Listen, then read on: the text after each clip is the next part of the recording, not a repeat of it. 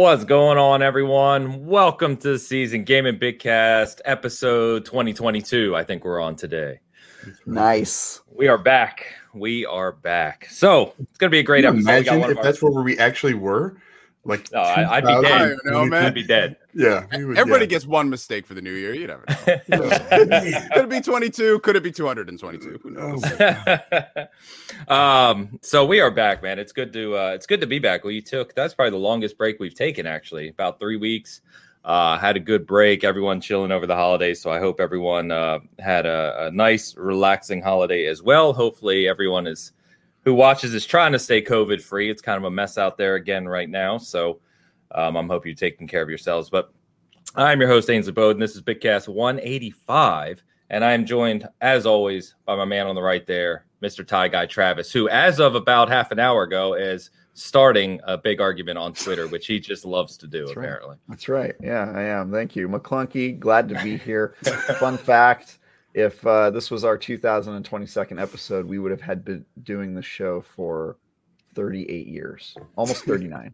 oh, there's So, zero. so Dan- Dan's no longer with us. no. Dan, Let's is no longer with us. If I Yeah, make it to show probably only 220, we'll be all right. I have a cane, like knees are broken. Oh, no, Yeah. I'm starting to look like you too. It's great. I'm glad to be here. Uh, also, I'll introduce our other regular uh, below me. Here Oh, uh, Dan Rodriguez, also known as Tie Dye Dan. How you doing, Tie-dye Dan. there Happy for New you. Year. Yep. Hey guys, what is up? I'm super happy. I'm still alive, so yeah, that's how I rate my days. yeah, I woke up this morning. Woo! Yeah, That's you good. know, positivity.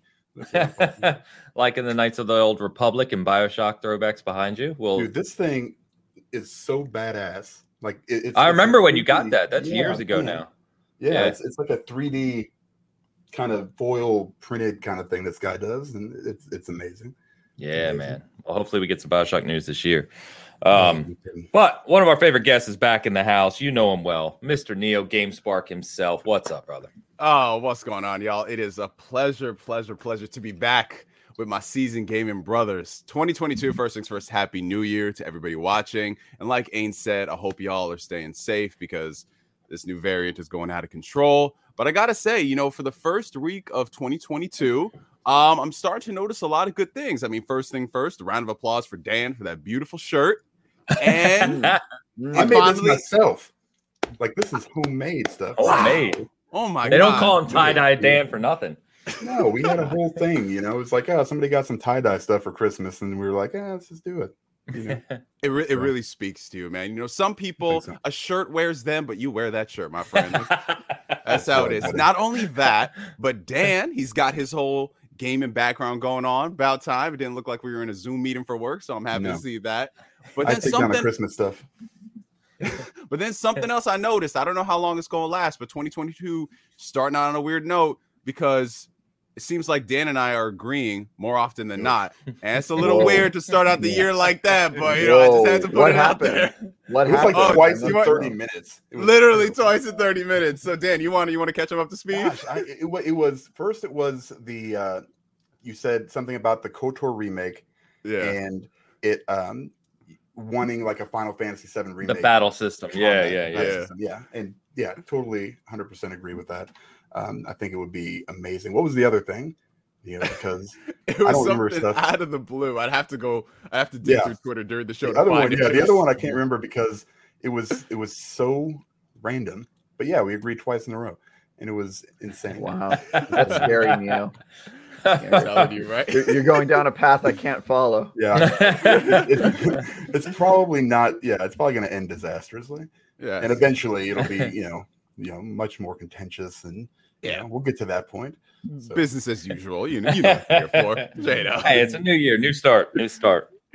Oh, the, it was uh, the X. It was the X button. on- Oh yeah. Whether it's X, PlayStation, yeah. whether, whether it's X or cross. Do you guys Yeah. call it the X button or the cross button? I call it the cross button because I like to make fun of how PlayStation uses shapes. The- it- I call it the X button, but they've officially said it is the cross button. So is the cross wherever you button. land on that. It is. The Oh, you know, cross well, oh, and to that, before we draw out this intro any longer than we have, I recognize the council has made a decision, but given that it's a stupid decision, gotta say It is. myself. it is. I agree. I'm elected to ignore it. There we go. That's all I gotta say. Go. What's Great going on, quote. people? Great Yeah, quote. yeah. Love it. Yes, sir. Yeah, it's the X button. Let's let's face facts. Uh, good morning, everyone. Good to see all the regulars here. Thank you very much. You guys are coming out with the super chats like right out of the gate here. Out. Let's Um. I know, Catch 'em man. up, Very man. generous. 2022 beginning. Why don't we hit them up, Dan? Yep. All right, Mo, five dollar super chat. Good morning, you beautiful bastards. You were gone too long. Good morning, chat. I, Thank I Mo. told you that in $5. confidence, Mo. Dan, Yeah. thank you, brother. Oh, Appreciate man. it. Over to Tao. Tao, welcome back, crew. Neo in the house. Dan, where's that boyfriend dungeon stream? Sup, Travis? and give Ain some more fast gifts. Whoa. Stay safe and healthy. Thank you, Tao. We're still waiting on that boyfriend dungeon stream, man. Tao's Tao not going to let you. to be- he's not- yeah. Maybe Tao that'll be my to be my favorite, my favorite viewer of the show. Always in here. You Town, know, town know what up. Town- Town know what up. Yeah, Yeah. he knows what's up. He's like he's pounding his fists about Dan uh, playing boyfriend dungeon, about Ains uh, embracing mean- Fast and Furious, which he should love by all accounts and refuses to. So, we, we gotta i don't know i don't know if y'all are ever gonna do this but there's got to be like a, a seasoned gaming watch party going on for this year Oh, for where we just sit, we just got to sit Ains down and watch all the fast and furious movies you know up, what? bro. You know what? In all seriousness, if we did that with the community, like all the all the people that are always here and you guys, I, I would do that for real. Nice. sir. I love I that. And we could get I would director's commentary. I'm not the director, but I feel like I am. I I know so much about the movie, so that'd be great. You probably know more than the director at this point. I to honest. honestly, well, uh, anyway, we can get into yeah. it. Moving on. Hey, moving hey, on. hey, don't don't don't let them know about that eight hour video I said you got. Don't worry, Travis, you got it. Yeah. Bad Boy Horror, uh, five pounds super chat. Thank you, sir. Oh, and everyone, spare a thought for uh, Spooky Sprocket, everyone. Follow fellow Yes. gamer, currently in a coma. Yeah, I saw that after a blow to the head. Yeah, man. Mhm. Whoa. Sure. Yeah. So thank you guys for the super chats. Yeah. Really, really appreciate it. And yeah, good call out, Fat Boy. So yeah, if you don't know Spooky Sprocket, good guy in the community. Um, and his uh, he was uh, engaged to be married to Trinity Warrior, another uh, good person in the community who's a big streamer. And uh, something just tragic happened. Um, well, let's see, it'll probably be early this week now, where they found he took a blow to the head. He was found unconscious. He's currently in a coma um and uh yeah it's it's it's not good man. So um no matter what you believe in you know reach out to trinity. She's kind of keeping everyone updated online. And um you know just offer some good wishes man because yeah that's it's not good. He's a young guy too Yeah. man. He's not an old guy. Yeah. so something yeah. So. That's crazy. yeah it is. It is. Um so it just you know a reminder for us all right? Life is fragile. Um okay so um guys we're coming back you know i i wanted to kind of start with what we're currently playing or what you played really kind of over the holidays because uh, as we said we've been gone away for a few weeks now. So um anything good guys? I mean eh, i'm boring as hell because i have played halo and i've played pretty much nothing but halo. Um, in fact, I was trying to think if I've played any other game other than Halo, and I think I did for like an hour one night, and I don't even remember what it was. So, No, Uh, okay, so so you're wrong, Ains. You played the Forgotten City. oh, thank you. I am wrong. Yeah. I played the Forgotten City. I beat the Forgotten City. I beat it in one day. I beat it in one Yeah. day. Um, fantastic game, by the way. It's actually on my top ten of last year. So if you haven't checked yeah, it out, check we it gotta out. convert. Woo. Yeah, I got I got all four endings. Um, the fourth ending is kind of the canon ending. It's really really cool, very fun game, and it's you can beat the whole game in what six hours, apparently. maybe Yeah. six seven hours, Yeah, something like that. Um, How kinda sick and game it is where you are. and it's on Game Pass, so you have no Mm. excuse. Uh, it is a it's kind of a mystery solving game. So think you know like in Outer Worlds where you have conversations with people and you're trying to figure out what's going on. You know, like Mhm. it's just kind of it's in depth. So it's kind of like that, and you're trying to figure out the history of this ancient city that you've been dropped into, and um, it's just really engaging. Like it, it just kind of feeds you things moment after moment, and you kind of want to just pull on that thread and continue figuring it out. And it's just it's really really good, man. Really good. Yeah, it's got so many little twists It's like little little kind of things where you're like, oh, that's crazy, and then you're like, oh, that's crazy, and then by the time you get to the fourth ending, you're like, dude, I don't even know what's happening. This is like crazy. The fourth ending is like it just blows Yeah. you away. So such a good. Yeah, game. it's definitely wild. But Wow. I never. so thank you for third reminding me, though. I forgot about that. That's one of my favorite games. I forgot I played it. It was on my top ten. Yeah. Yeah, that's it. Anyway, what you guys been playing, man? Neo, I'll start with you. Anything good? Oh yeah, man. I've been playing uh whew, man. I've been honestly, man, I've just been playing one game over the past Uh-oh. couple weeks. Just one game only. That game being The Witcher 3. Yes. Whoa. Let's hear that's about it. Yes, The Witcher 3 for First time? Probably no, it's like my 88th playthrough, bro. Okay. Okay. okay. even better. Even better. yeah, no, honestly, you know what it was because this holiday season, I elected to catch up on a lot of shows I was behind. So, you know, I was watching the recent season of Better Call Saul, um, finishing up Ozark, Expanse, and of course, The Witcher season two drop. And Great you know, shows, man. Great yes, shows. oh, absolutely, bro. It's just I gotta it's tell been you beautiful. Yeah. Yes, yeah. But Tra- Travis, what is it? What is it, bro? You know, what's funny is like you remind me of this other guy I knew in the games industry who was just Uh-huh. like you. Like I got along Yeah. with him really well. Whenever I'd submit events, I'd be like, "Oh, this is my dude." And then Oh, no. one one like one like month during break, I saw him only posting like movie reviews, just like you. Like on, I just saw you posting like a ton of music movie reviews. And yeah, then when we when we came back from the break, he had left the uh mo- the games industry to go become a movie critic, and I was like, "Oh no, we lost this guy to movies." and uh, I just I saw your post, and I was like, "He's only been posting about movies. Am I going to lose another one, another good Oh. to movies?" No, Travis, you don't gotta worry because that game it stays in my name, man. It's never going. You ain't, there ain't gonna be no Neo movie spark, not at all. The Game Spark will review movie. movies. I review, I review movies. we ain't getting no type of like sub channels in this, but no, Travis, always gaming, brother, always gaming. Good, good, because good. The Witcher season two, just because of the way I don't want to get too much in spoilers, but the way they handled that season, they took a lot of liberties from the games, right? So they Yeah. made the combat more like the games. And I'm like, man, I want to play The Witcher 3 again. So, you know, I just booted it up just to, you know, let's see how far I get. I might not play through the whole game because, you know, with the expansions and everything, that's easily over 100 plus hours. So I'm Oh, like, yeah. I don't want to start 100 hours. Nah, let's see how it goes. I booted up. It's 60 frames. I'm like, yep, yep. I, I ain't turning this off. I sat and I played the game for I want to say like six hours straight, and then I looked at the clock and it was 4 a.m. in the morning. And I don't know about y'all, but like these days, I kind of prioritize my sleep more than staying up really late to play games because you know I'd rather wake up a little early, get an hour of gaming in versus like staying up really, really late and disrupting Yeah. my sleep. Um, but now The Witcher, it just it brought me back to that period in time in gaming where I really used to binge games. So that was like six years ago. Uh, and it was beautiful, man. Like I just checked my um in-game clock in Witcher 3, and I'm already at 30 hours, and I just no. started playing it a few days ago. Oh, so that's that's been a lot of fun just going back and doing it and i picked a really good time because uh january is a dry month for gaming Yeah. so there's not a lot of new releases i'm seeing a lot of folks go back and play things from their backlog maybe replay some things um so yeah the witcher 3 has been the game i've been playing alongside um life is strange true colors and Okay. telltale batman so i wanted to throw into uh like story driven games not really much engagement finishing like eight to ten hours but yeah it's it's been a lot of fun I uh, I've heard pretty good things about True Colors, man. How far into it are you? Uh so i'm about three hours into the game and yeah Yeah. have you played um any of the previous life is strange titles Intermittently, some kind of. Hmm. I think it was two where I played for like a couple hours and I just kind of lost me, and then I think I played one for longer. I don't. I don't think I finished any of the Life is Strange codes. Mm, Dan's favorite games, though. I'll let you know. God, I hate them.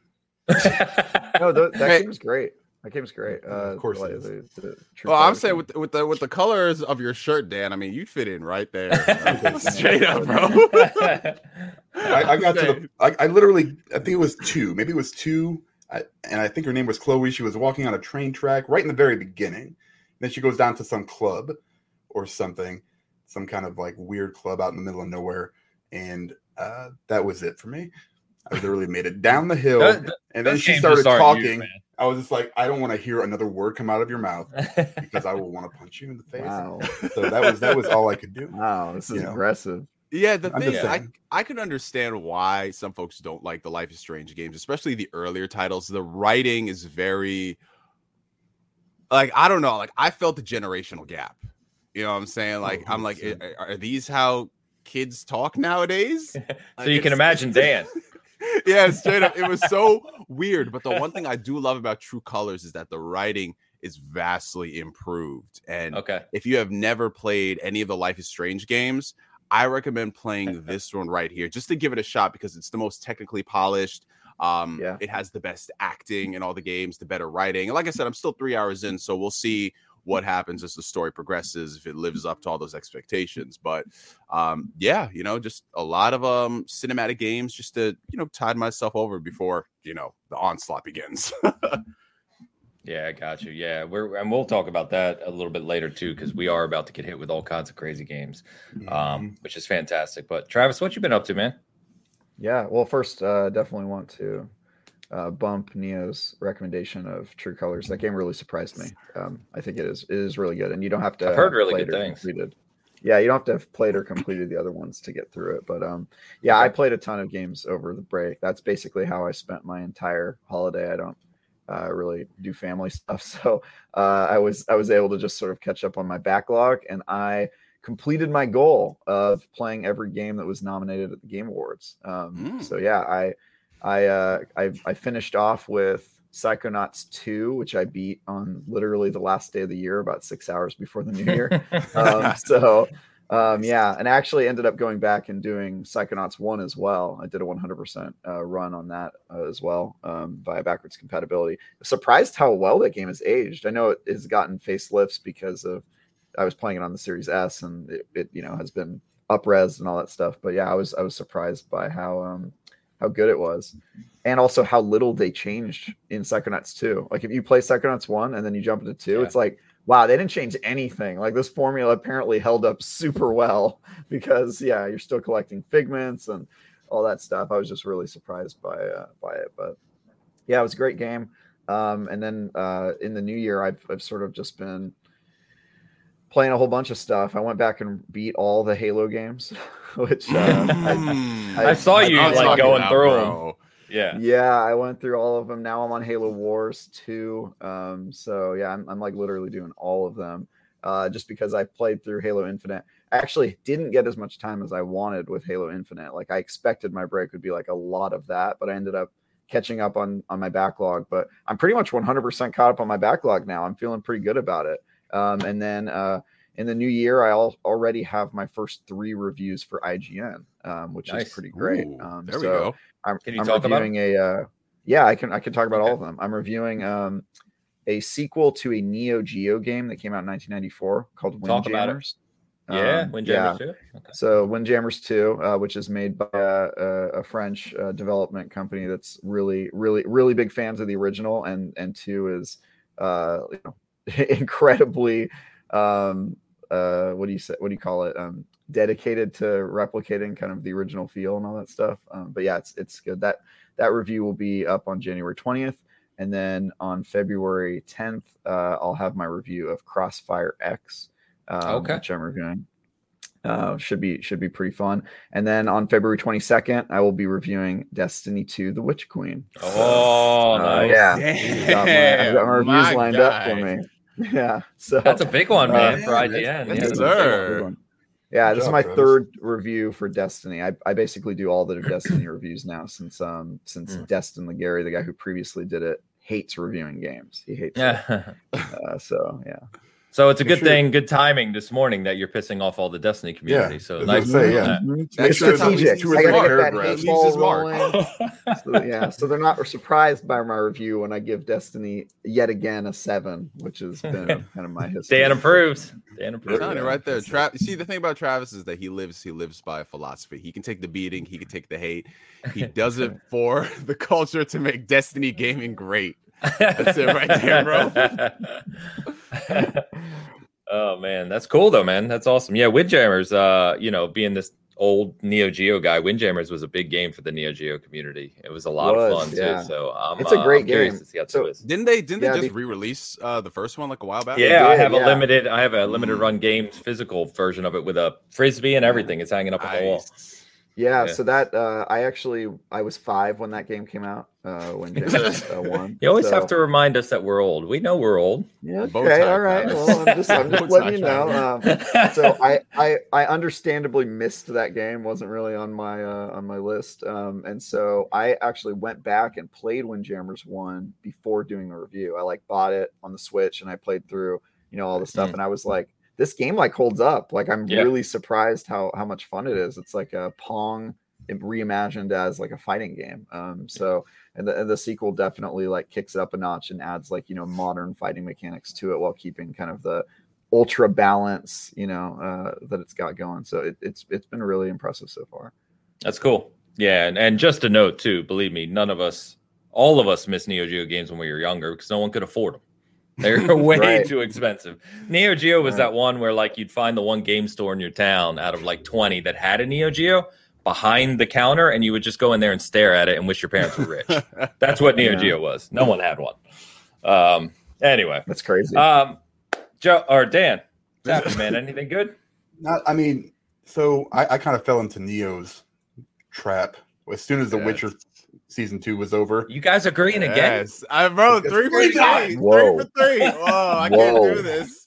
this is nuts. Tra- Travis, this is this is alarming. This is Yeah, either this going to be the not- best year of our lives or the worst year of our lives. it's not. It's a. Yes. Or. Yes. That's why I'm, I I'm, I'm putting my money on Neo Movie Spark, so this is where oh, I'm at shit, now. here we go.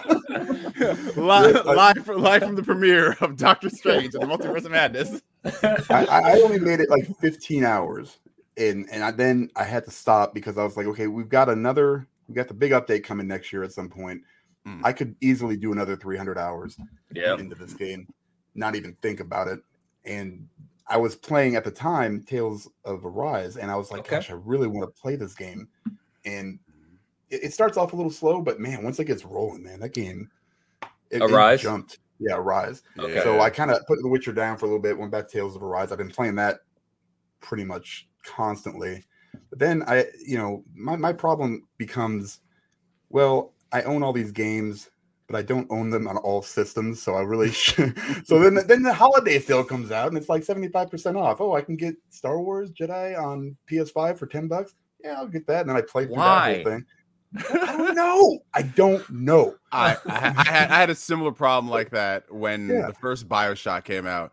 I bought Oh, it own and I loved Three it on different places. 360. Then I heard it was coming out on PS3 with bonus content. Well, you know, it's been a year. I'll play Bioshock again. Then I got a gaming PC uh, two years later. I want to see what Bioshock is like at 60 frames. Then the remaster collection comes out. You know what? Three games, 40 bucks. Oh, man, come on. Bioshock, you can't blame me though. Bioshock is Yeah. legendary. Yeah, you know? Bioshock is there's- so good. Yep. yeah, there's there's games like that, you know, and I, I'm never gonna pay full price. But I, then I bought what else did I buy twice? Cyberpunk. I bought Cyberpunk on there. All which right, is we got all right, all right, We've we've peaked. We've peaked with three for three. Now it's back to normal. It's about to, here's the Yeah. thing. I mean, I, I you know, I, I have my issues with that game. I have never like the difference between the two because I always like seeing what the actual difference is with my own eyes. Yeah. There were Mhm. like seven pedestrians in the entirety of Night City on the PS5 version. Like seven. Like you might Yeah, they, seven they said it's a big difference, didn't Like they? Yeah. seven.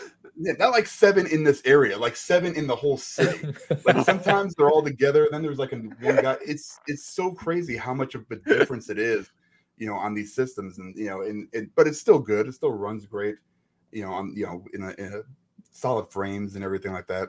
But I I I just kind of been jumping around a lot. But Tales has kind of been the one that's uh, surprised me a little bit. Um, Mm. I actually talked with Hector over at uh, okay. what was it ILP and you Yeah. know, I was like, listen, man, is it worth getting, you know, this, this, this, this, you know, all the ultimate edition stuff and all that stuff because it mm. was all on sale for really, really cheap. And he's like, he's like, yeah, you know, you know, but he he kind of convinced me, and I, I've been loving it. I played the demo; it's really fun. I love the combat in it. I love the combat system. It's not like your typical turn-based stuff. It's more like it's a little more action paced. Yeah, Yeah. I tried it too. Yeah. Yeah, I really enjoyed it. So I've been I've been playing the heck out of that. Short of that, it's just been jumping back into old games for some reason, like The Witcher Three and Cyberpunk and Jedi Fallen Order. I mean, I could probably keep going. There were so many of them that you know, I, I for some reason like, and it just keeps me for about you know a day or two, you know, and then I'll jump back into something else. But Tales has been kind of the the one that's been constant throughout the break anyway. Tales is one of the highest rated games of the year. When I went back and looked at kind of, you know, the top so 10 rated games of the year, Tales is right up there. Oh, I understand. Um, I've heard really good amazing. things. So I, yeah, I played the trial and I really liked it. I'm always weird on JRPGs because it's like I love some of them and then others I can't get through. Mm-hmm. And yeah. uh, I really enjoyed what I played at Tales, so I need to make time for it there is some cheesy, cheesy dialogue for sure. you know, it's that's a JRPG. yeah, yeah, it's got some of those JRPG tropes where it's just like you know, you see the guy and he's just like, oh, you know, it's just like, whoa, I will, know, I will guy. say this this much as someone who's I've played Tales basically my entire life. This is the one that's got some of the strongest writing and less yeah. tropiness and the storytelling that they this I'm not gonna really spoil it, but Dan knows what I'm talking about. They go to some dark places in this story, yeah, and they don't okay. shy away from those things. It's not like one of those, hey, we're doing this thing, and it's like surface level face value. It's like, no, no, no, no, no. Th- we're doing this thing, and these are the consequences for this thing and how it affects people. Trauma the video game. That's all I can say. yeah. That's good, man. That's good.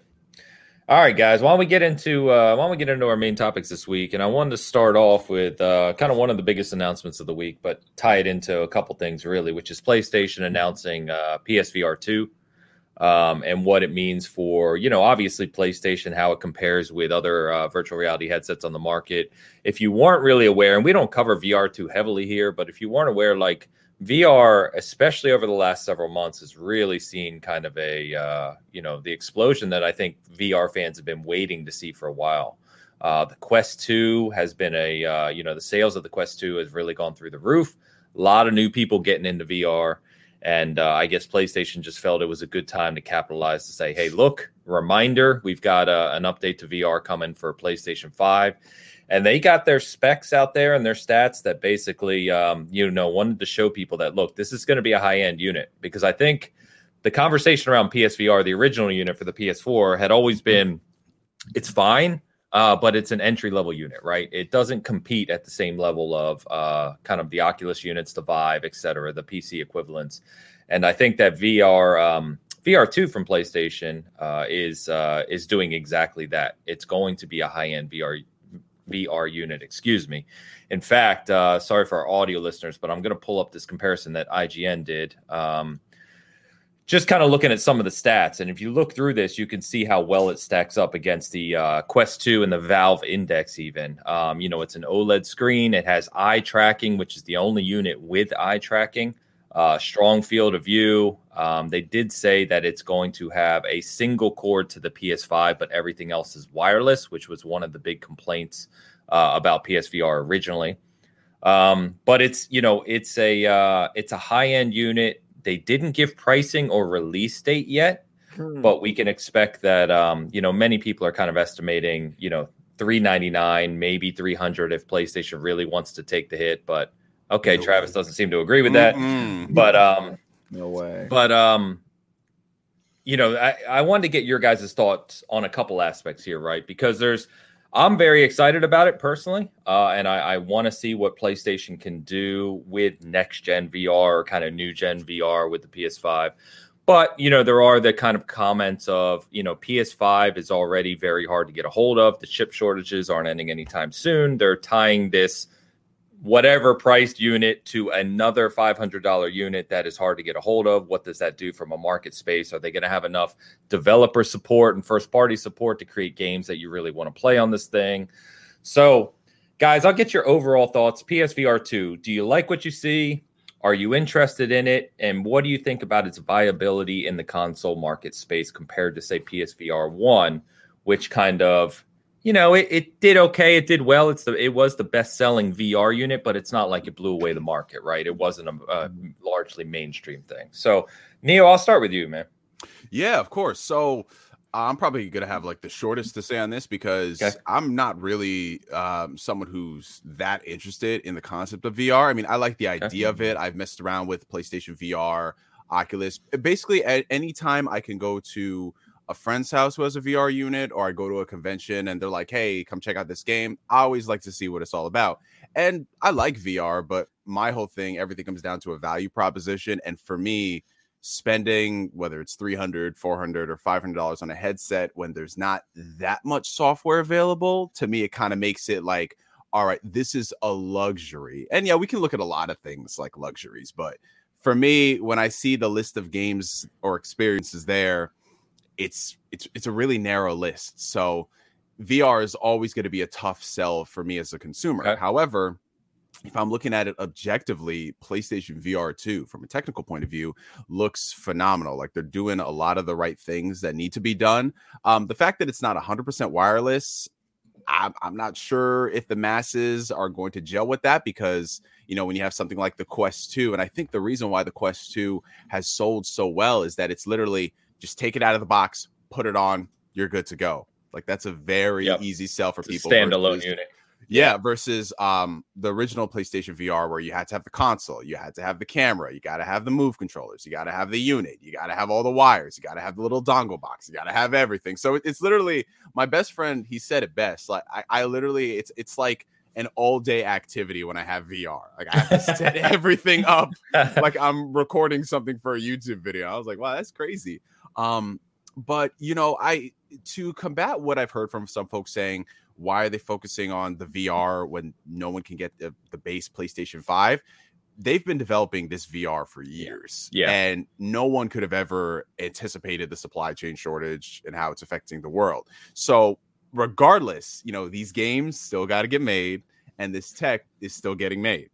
So, even though there's limitations, they're going to do what they can with the limitations. And, you know, for a console like the PlayStation 5 that has not been available to the masses, like you can go into Walmart and buy it, it's still charting and it's still breaking the record. So yep. I think the people will show up for it if they're interested in it. Um, pricing wise, I'm going to be really interested to see because I think one of the benefits of having something like the Quest 2 be at that sweet spot of 299 is that it made it very palpable, whether it's someone who just wants to buy it for, you know, shits and giggles, or somebody who's like, oh, you know, 299, that's not bad. Like, I'm sure you guys know a couple people who bought a Series S just because it was 299. Like, well, that's cheap. Yeah.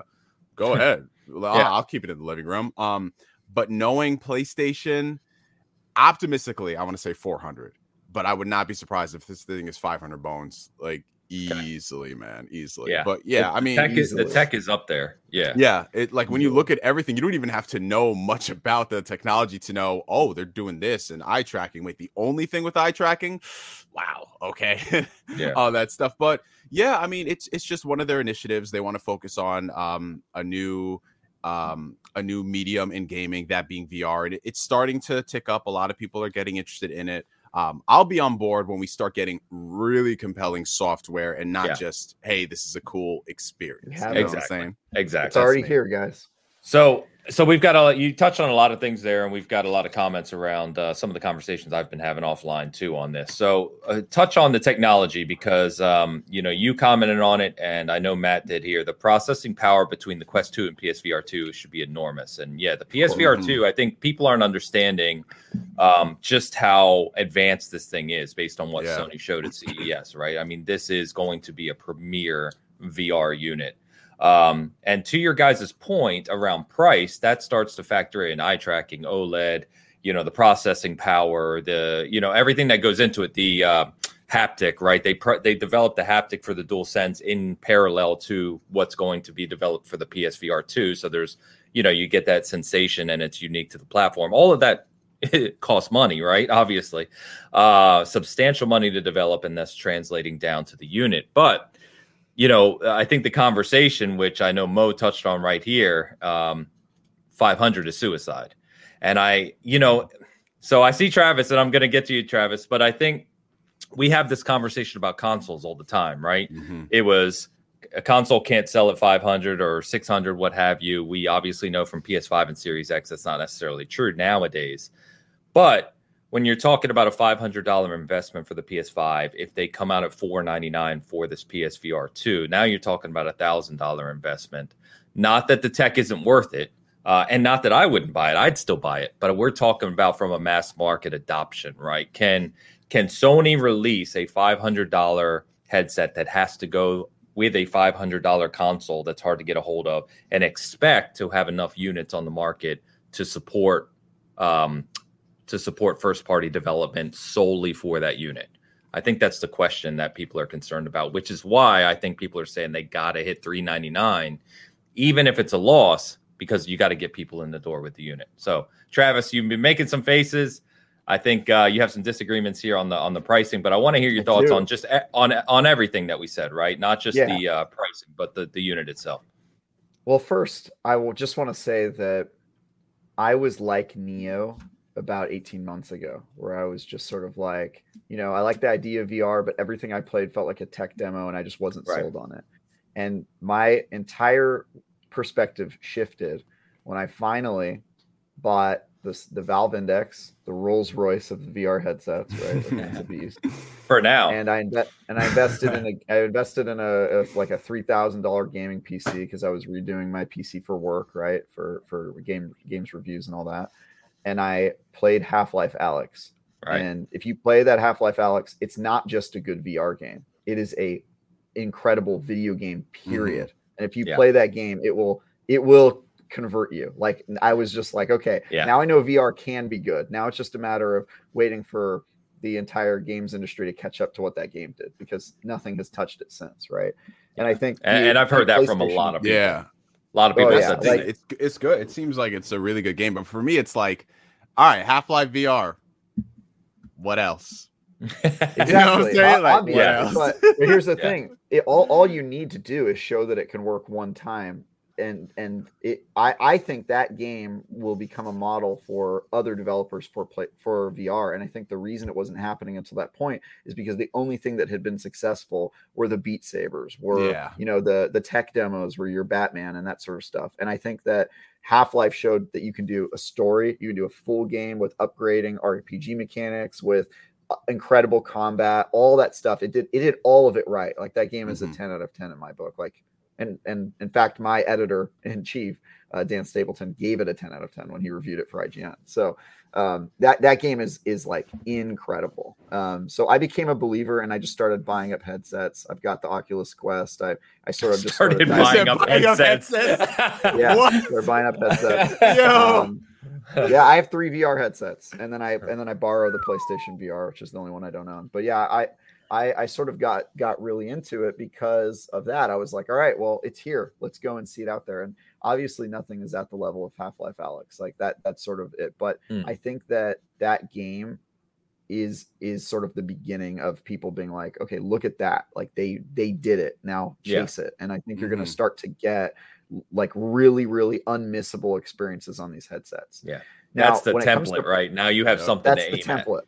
Template. Yeah. Exactly, but you that sort of has always been the model, right? Like one person makes a game, and you're like Halo, the first shooter on a console, and it opens the floodgates, right? And Yeah, it just yeah, yeah. it's sort of it, I I think that that's really what's happening. It's just that the development cycle on VR games is really long, and and you know, Half Life Alyx only came out two years ago, so um, It's already been I- two I think years. that- yeah, it's been two years. Yeah, it came out in Wow. 2019. Yeah, 2019 game of the Wait, year. but that's about to be. It's about to be. Wait, when in 2018? Because that's about to be three. was at the end of the year. Was at the Oh, end of the year. So, Okay, I'm about to say like, yeah, what?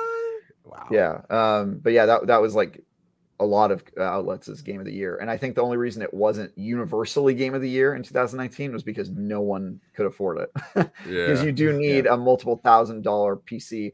And where I where I disagree with you guys on uh the headset is the Steam VR, the Valve Index is Yep. one thousand dollars. Jesus. It is it is a one thousand dollar headset, right? Now, it, it in my opinion, the Valve Index is still going to be more powerful than the PlayStation VR. The PlayStation VR probably will have uh, it has a better resolution on the face, but it's missing key things. It's missing anchors that uh, help control the room, right? They're like these little uh, things that you put on the side that Yes. that Mm. scan the room, right? It doesn't have that. Um, it Uh, I I've seen the the controllers. If they're still using those move controllers, I don't think that's going to cut it at all. The the Valve Index's controllers are incredibly good. They I thought they they, were using your- brand new. I thought they're using brand new controllers. They're not using them. They I think they are Yeah. using they are using brand new controllers, but at least in the images we've seen, they look sort of like the old ones. At least from what I've seen. We'll, we'll see if they surprise me. But the the Valve Index has these really unique controllers that stick to your hands, so you can you can open your hand and it still is on, on your hand, Oh, right? They like tie in, and then when you close your hand, the controller has uh has um touch screens on the controller so it knows if your fingers are up or down. So if you're grabbing something, Oh, you look reach out and you grab it. And when your hands on the controller it means you're closed around whatever object you have. And that's really useful because it means you can pick up an item by holding the controller and then you can let go and drop it um, and that that is like part of the user experience that i think makes it incredible right because in half-life you're like grabbing ammo out of your bag and loading your gun and you know it like everything that it does is so incredible um, Um, so i think the- so so Joe yeah. gave us the very technical breakdown of the controllers. Yeah. Uh, he said they're brand new with motion sensors for your fingies. perfect Hmm. there you go There you go. um, so so so it sounds like it sounds like they are doing the motion uh, te- uh, thing. So really, the only thing the PlayStation VR isn't beating the Valve Index on are those third-party trackers, which I think they will probably sell as an add-on. And I bet you if you buy it in a bundle, it'll be very close to what the the, steep, the Valve Index costs. It'll be like almost a thousand dollars probably Jesus. um, even if they're taking it a loss, right? Um, so I, th- I think PlayStation's brand has basically always been about competing at power, right? And people point to the Quest 2 as a success, and it definitely is a success, but it's a very different success from the Valve Index and from, uh, you know, the HTC Vive and all that stuff. Yeah. is, is that it- those those headsets are made for different types of games and also different types of consumers and i think that the people who buy those headsets they know what they're getting into and and it's it really is like a leap but it, it is not for everybody i don't think playstation is hoping to sell millions of these units i think that they're looking at the playstation vr 2 the same way that xbox look, looks at the series x which is it's not for everyone but the people who want it really want it to be at this level. And i think that you you have to do the same with vr if you're going high end. There's two there's two schools of thought. There's the oculus mm-hmm. quest a fun little toy that can do some some fun experiences but it it doesn't it doesn't really hold a candle to what high end headsets do.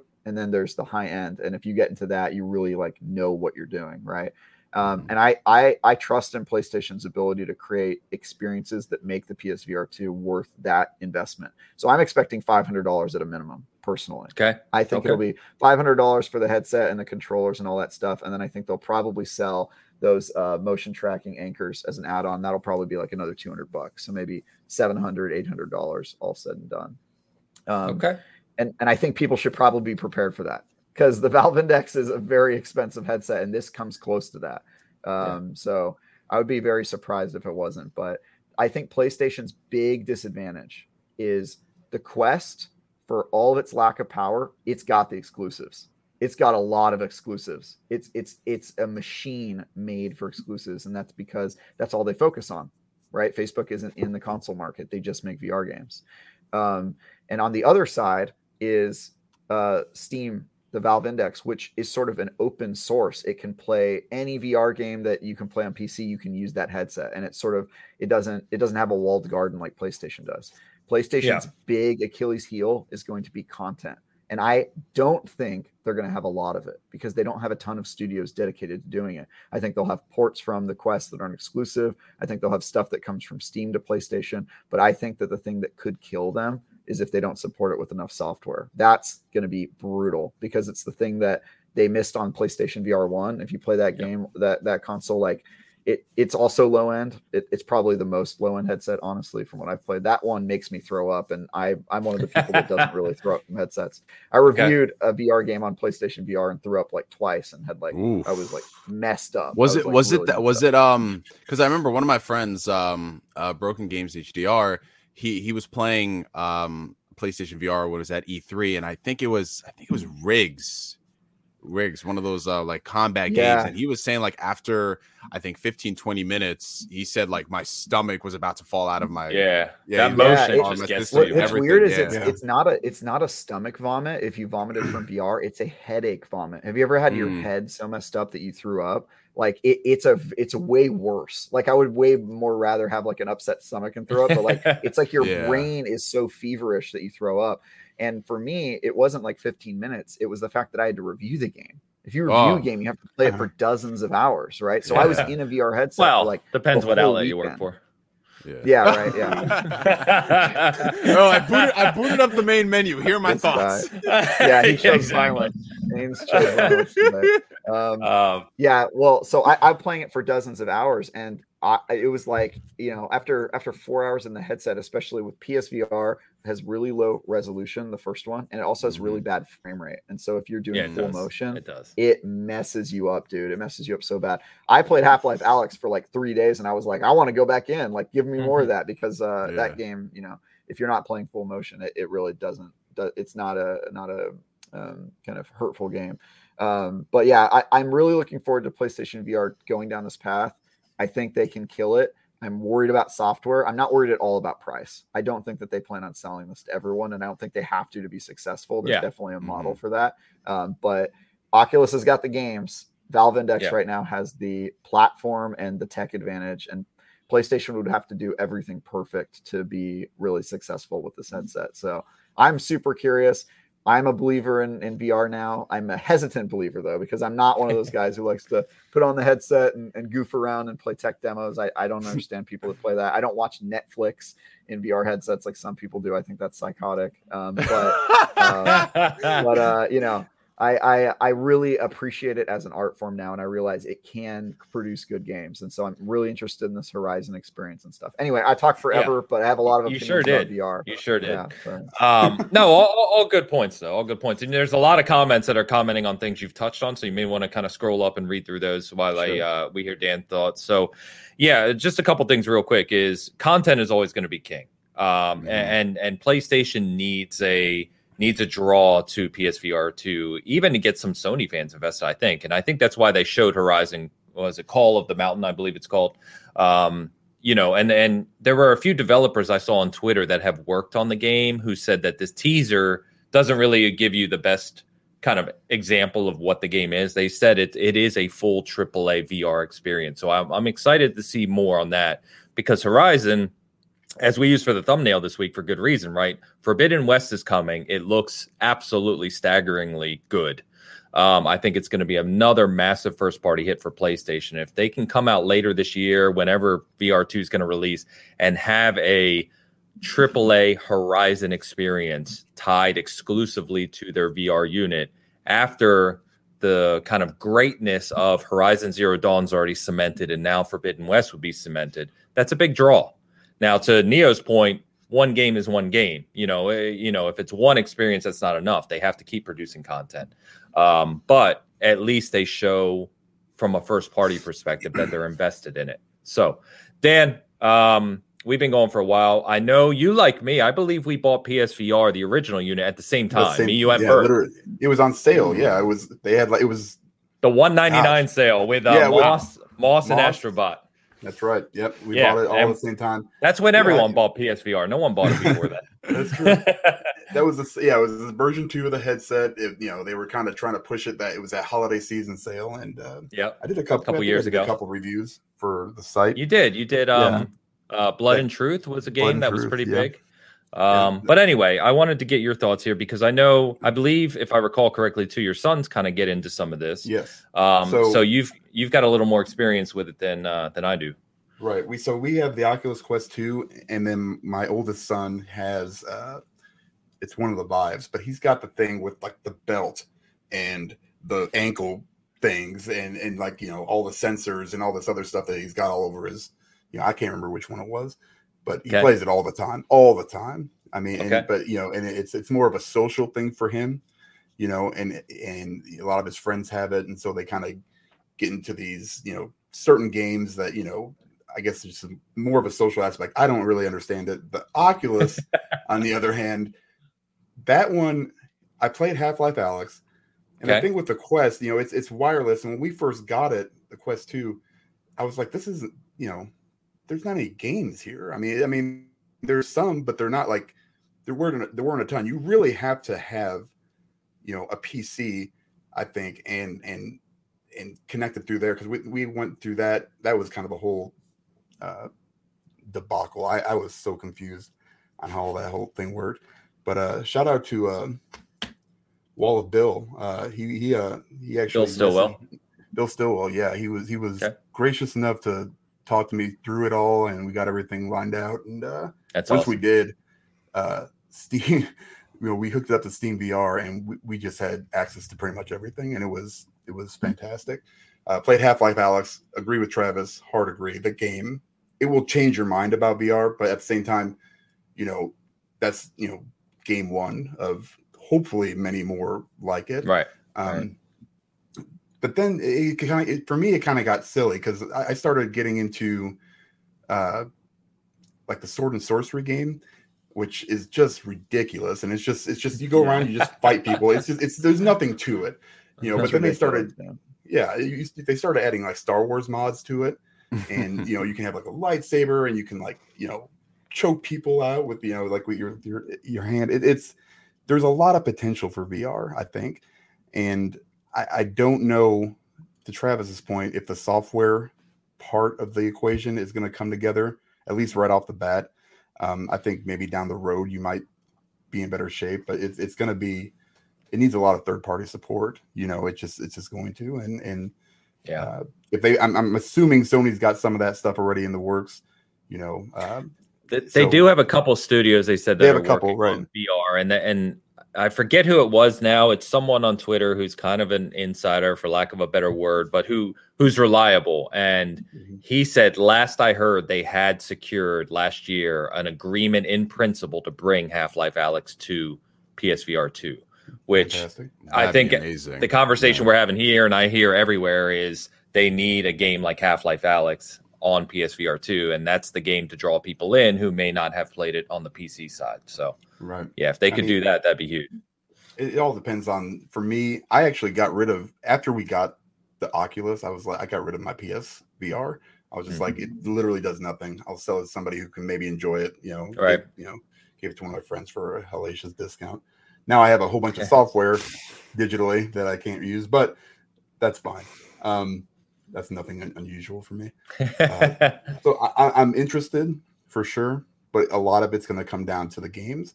You know, um, the last PSVR game I played was actually Hitman Three, and it was a humongous disappointment. For I me, remember you, know. saying that. Yeah. Yeah. It was just like it was just so not good. Because you've got you got such a good game, they did such a great job. It just almost felt like tacked on, and you know, and, Yeah. and they, you know, from a content perspective, it's like, oh man, they did almost every game you can go through and do the whole thing, but it just it just doesn't feel right, especially when you play on a higher end headset. Um, and, and it's just once you're here, it's hard to go back. You Sure. know, it's, Yeah. it's Of the same thing as the, it's, it's it's the same thing as that like I can't play a game at 30 frames anymore. Just can't do it. It's always going to be 60 or it's not. I'm not even going to play it. Yep, So yep. there goes my backlog, pretty much. But I'm, I'm Um, interested. Hopefully, hopefully they they support it. That's going to be the biggest thing for me. Of course. I'll see what's Yeah. up. Um, the question I was going to ask you guys, and Travis kind of commented on it too, is is uh, part of what I've heard about the draw to VR from some others that I've talked to on this is uh, non-gaming stuff, and I know someone in the comments mentioned Hmm. it too, which is like, you know, I believe it was, um, it might have been Oculus, I don't remember, but like, okay, you want to watch, say you're watching a basketball game, you can watch the game in VR as if you're sitting courtside. You know what I mean?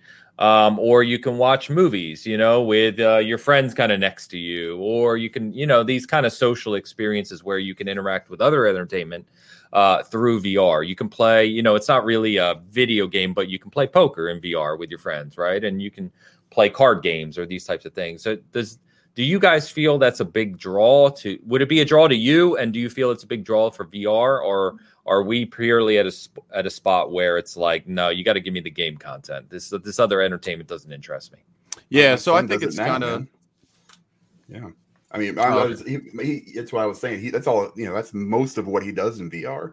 Is Your son? the social aspect. Yeah. okay You know, a lot of it's you know, uh, I don't know if it's VR chat or whatever they are. It's it's that's where him and his friends kind of use that as like a gateway to other things. You know, either watching movies together, having a game night, or doing you know, and that's how they start off. And uh, so I can see that going forward. You know, kind of Ready Player One ish. You know, where you know if, if that's the direction that you know Facebook or Meta, whatever the hell they're called, wants to go to, you know, whatever. I mean, I won't be there anytime in my lifetime, you know, to where that's something that's like a normal thing, but I can see it for sure, you know, having, you know, the problem is, you know, you you you, got to invest in the hardware, right? Like you're talking four hundred dollars, you know, to sit at a basketball game. I guess that's a good deal.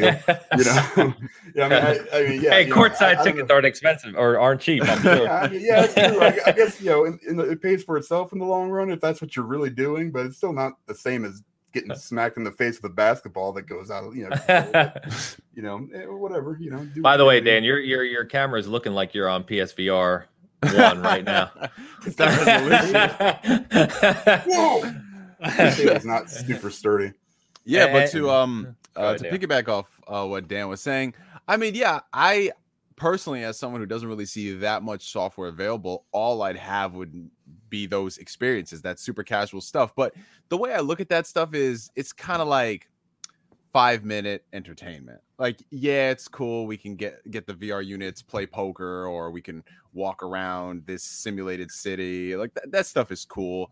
But I do think that the content is going to be king for mass majority adoption. Like you could do that for something like the Quest 2 because it it's at a reasonable price point for general population.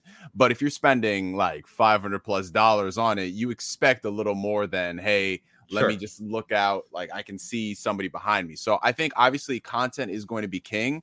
Um the best analogy I could say is you're building a cake. You don't want the icing and the sprinkles to be what people care the most about. You want to have them on there for people to experience it and just like, oh, this is a complete package. But the cake is what matters. I like it. We're gonna we're gonna save that analogy for future topics. I'm sure. The cake is Um, matters. I, I literally eat ice I, uh, cream out of the tub, though. I mean, like you just Dan, I we, think- we, we can't use the you for this I analogy. see the icing. The, i- well, Dan, I Dan would agree, eat icing. yeah. I, I think I think there's in a place for for VR outside of gaming, and there's especially like a um a productivity VR push. Like I know I happen to know Oculus is working on that. Like they're working on headsets that cover less of your eyes, you know, so that you can basically like work on them and use them as like a, a monitor and that sort of stuff. And um, I, I think that there is a place for that sort of development, but games are are what has driven a lot of technological development, and they're also the main reason that these things exist, especially on PlayStation VR. Like, I was just gonna say to your VR? point, PlayStation Yeah. has a good focus on games. Yeah. Yeah, exactly. And so I, I think that that's always going to be the thing that that is at the cutting edge and the thing that develops it. And to Neo's point, it's also the reason we're all here, right? It's the reason Of course. that VR, VR headsets wouldn't exist if they were just for productivity or just for hanging out. In terms of the hanging out with friends thing, I view that a little bit like Zoom. It's cool when you have to do it, but it'll never beat face to face interaction. And I Sure. think, you know, once the pandemic's over, I think people are really going to be burned out on having digital interactions and um, and will probably prefer to just go and hang out, right? Um, so I, I I don't really see that as as um, something that's going to drive a lot of a lot of sales, especially on the high end VR headsets. And so Yeah. Neo's exactly right. Like that's not the reason you come to the platform. Of course. I disagree that there aren't experiences to draw you there. Um, I think that there there's more coming every day. I think Half Life Alyx proves it's there. I think Horizon's going to be big. Um, but yeah, there there are some experiences on PlayStation or on on VR that that you guys would be impressed by. It's just you you kind of have to search for them, and even if they're really good, they don't get a lot of exposure because so few Yeah. people can afford to play it. I mean, there's the the cost thing, there's the setup thing, there's the uh, fact that not a lot of people have space in their house to actually have uh, to play a VR game, especially Yep. with full body movement and all that stuff. There's just a lot of barriers of entry, and I think that's always going to be its Achilles heel. So Yeah, very good point. Um, Jo- Joe had to go and do it. Who's going to be the brave one to mention Pornhub VR? We're going to leave it. We're going to we're going to leave that off the show for now, Joe. We're going to leave that off the show. We're we're family friendly, Yeah. but uh, you know, no, Dan, no. no, No. the, the Let's go. PlayStation The is floodgates- the floodgates are open. platform. I, I get true. it. I get Hey, it. hey, yo, y'all remember that PlayStation After Dark, though? y'all know, Um, the OGs know. yeah, well, it, it Probably gonna be We we, we I- I talked saw- about saw- Uno on Connect previously. You know, we're not Yeah. we're not going down this route again. Well, I saw lots of people say that when that app came out on the PS4, it basically determined the winner of the generation because you know You're, you're that's how lying. that's how the uh, that, that's how the Blu-ray won over the HD DVD, right? Uh, it was True. that porn chose to use it. So Yes, it has. That- it has that- that determined the definitely is a fate of many platforms for decades. it definitely is a factor. Yeah. shout out porn. Cannot be ignored. I'm Dan, for the see? executive. I'm just waiting to Um, wake up one morning I and was I just just trying to break it down. But we know you were trying to break it down, Dan. Uh, all right, all right, all right, all right, all right. Wow. Pong has a good comment here, which uh, is kind of what I was alluding to, right? Is uh, for someone who's not, uh, I think Pong said earlier that, you know, VR is one of those things that's kind of like he appreciates it, but to Neo's point, like appreciates it, can see it, but isn't just hugely interested in it. But uh, Pong says concerts, sporting events, movies, plays. Give me the option to travel the world, buy tickets to events with the best seats. I'd be interested in getting VR, and that that's kind of what I was alluding to. Is not not just those simple things like oh I can watch Netflix with a friend, but Yeah. things that we've seen video games try to replicate, right? Like you remember what was it, Assassin's Creed, where they did the um the uh, history of Egypt thing through Origins, Mhm. remember, where they had like that teaching thing and you could learn and walk around the the um God, the pyramids and learn about, you know, Tutankhamun and all these things. So being able to do that in kind of a first person perspective through VR like you're there could be just another type of experience that draws people in. yeah. So, again, to your guys' point, I don't think it's a selling point, um, especially for a dedicated unit that's expensive, requires a PS5. But still, um, it'd be. Or, if- or or you could just be like, you just got to do the uh, hashtag get like Travis challenge. Collect them like the Infinity Stones. That's it, bro.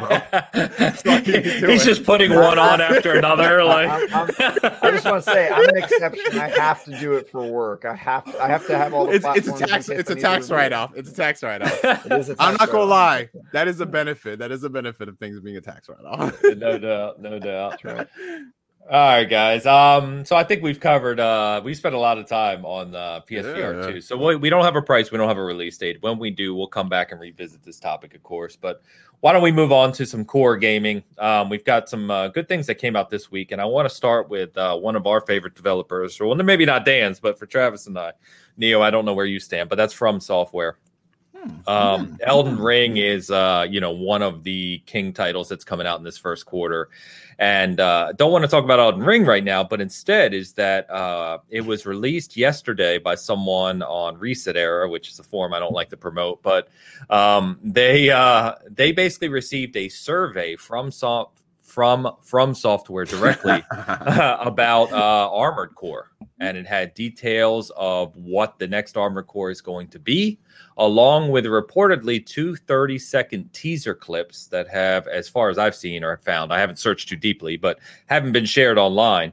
Um, but there are details on our site from the survey and screenshots of the survey talking about Armored Core uh, being their next game and Miyazaki being directly uh, involved with the game. So, Elden Ring releases here next month, which uh, we'll touch on shortly. But um, Armored Core and From Software revisiting it. This was a big franchise for years, uh, but the last mainline entry hasn't been out since 2012 with Armored Core 5.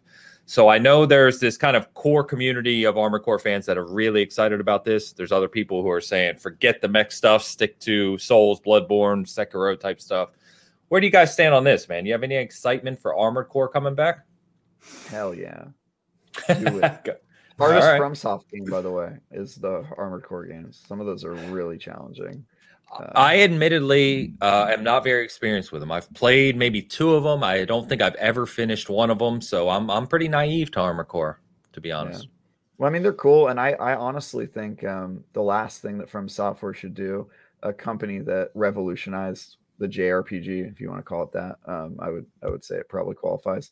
Um, if the you know the company that revolutionized that category of games is to just keep doing that forever. I really don't like when companies do that, and I don't think it's in From Software's DNA, honestly, to keep doing the same thing. So, I think they've found small ways to innovate within uh, their existing formula based on massive success and massive demand from the fans for them to do so and keep going that direction. But I think that their next huge game after um, Elden Ring has to be something that we're not expecting at all. So I'm I'm good. I think they should. I think they should. Uh, they Agreed. should continue to innovate and try some new stuff. And Armored Core is awesome.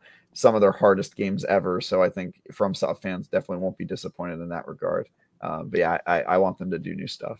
This is I completely agree. In fact, if you, I was thinking, of, talking to someone about this the other day, but if you look at even their kind of souls-ish games that we like to talk about, they do new stuff, right? Like he's not traditionally a big fan of sequels. I think they kind of did Souls 2, which wasn't even Miyazaki, as we know. And then I, it feels like Miyazaki felt he had to wrap that up with Souls 3 and did. Um, but as you know, then they did, you know, they did Bloodborne kind of in parallel. Then they did Sekiro. Now they're moving on to Elden Ring. They like doing new things, even if it Mhm. shares concepts from other games in their portfolio, which obviously isn't unique to From. Um, but you know, even in the comments here, cool kill, good, uh, happy New Year to you, brother. He said Armor Core's fire. Steve, you know, give it to me. Um, Tao, Armor Core, let's uh, F and go. So you know, I've seen a lot of hype. Um, on this announcement of Armor Core. And, you know, we posted, we put that on our site yesterday morning, and there was a really strong response to it. So it seems like there's a big community support for revisiting Armor Core. So, Absolutely. Yeah. I mean, I've only ever dabbled in Armored Core. I mean, collectively, I think I probably have maybe 10, 15 hours in the franchise. So I can't really speak too much on it, but it's it's one of those um franchises that it it has its fan base. And the thing I I kind of miss about um a lot of developers is a lot of developers back in the day they didn't used to be one trick ponies and i'm not saying this in a derogatory sense but they they had a lot more creativity. It was very often to see developers tackling two different genres simultaneously and then for whatever reason in the past 10 years or so they've isolated it to just one and obviously that has to do with the rising cost of, of game development and resources and you know people getting burnt out by management at the time. So it's like all right let's just focus on making the best game we can rather than doing what we did before. Um but i think the soul series it's it's had its time in the spotlight. People love it. Like the, the dedication of the community to from software is so strong that i think they can afford to take a risk on bringing back armored core to have people interested in it so I'm all for this, um, especially if they, you know, give it like a fresh coat of paint, maybe take some of the feedback into the account for the older games. Because I'm seeing some people in the comments are like, "Yeah, bring back Armored Core, but make it more like these games in the series versus those." Um, so yeah, Mhm. I'm I'm all for that. I think um, diversity in the game community is great. It's it's kind of why I'm hard on Microsoft for having like game specific studios. Like you have the coalition that only works on Gears of War. You have mm, 343 that Not only anymore. works on yeah, yeah, exactly. That's that's changing now. Um, but like for them to only work on those things, which for some studios, that's what they want to do, by all means. And if you're good at what you do, who am I to stop you from creating the next best thing? But as we've seen, like Guerrilla was able to go from Killzone, and then now they're doing Horizon, and just the hype for Horizon versus Killzone. There's no competition whatsoever. Um, so yeah, I'm I'm all for it if From Software wants to get back to their roots, or if this ends up being like some like a non a non thing entirely, and they're actually working on a new IP. I'm all for that too. cool. Eric out here choosing violence. Chrome Hounds is better. oh, let's go. I don't know. I don't know about that. Mm. I, I'm not educated enough on Chrome Hounds or Armor Core to speak to that, but you can deal with the comments. Um, mech games are cool though. I think we can all yeah. agree. Mech games Yeah, are- mech games are cool. And uh, Tao says, you know, and this is a fair point too. Is he says it's what he knows from Software Four, right? Mm. Before Souls got Same. big in the past decade, uh, Armor Core is a much older franchise for From, and it's what people loved from Software from Four. Jesus, from and for constantly. Um, but yeah, I think uh, you know, I think it's interesting. Dan, are you you uh, Armor Core? Did you get, Yeah. ever kind of get into them? So the first one on PlayStation, the original. Oh, you're uh, going way back. PS One. Yeah, one of my favorite Yeah. games on the in that system. Um, and, and then I, I didn't really equate from soft to Sure. Armored Core. It was just like, hey, this game's really fun, and I'm really enjoying myself. And then after that, I kind of just let it kind of go, you know. And now I, I, I'm all for it if they do it right and and it's you know a well done version. Of this is any game really, you know. Just just Yeah. you know, I'd, I'd much rather have that than you know uh, another Souls game. You know, Hey, you watch know. your mouth. I, I gotta All right, all what I'm right. So. I, I need to we need to do a deep dive into this lore. Um as a lot of Dark Souls fans love to do. Yeah. Uh you, you gotta explain to me what's uh what's this uh fixation with the Soul series? What is it, Dan?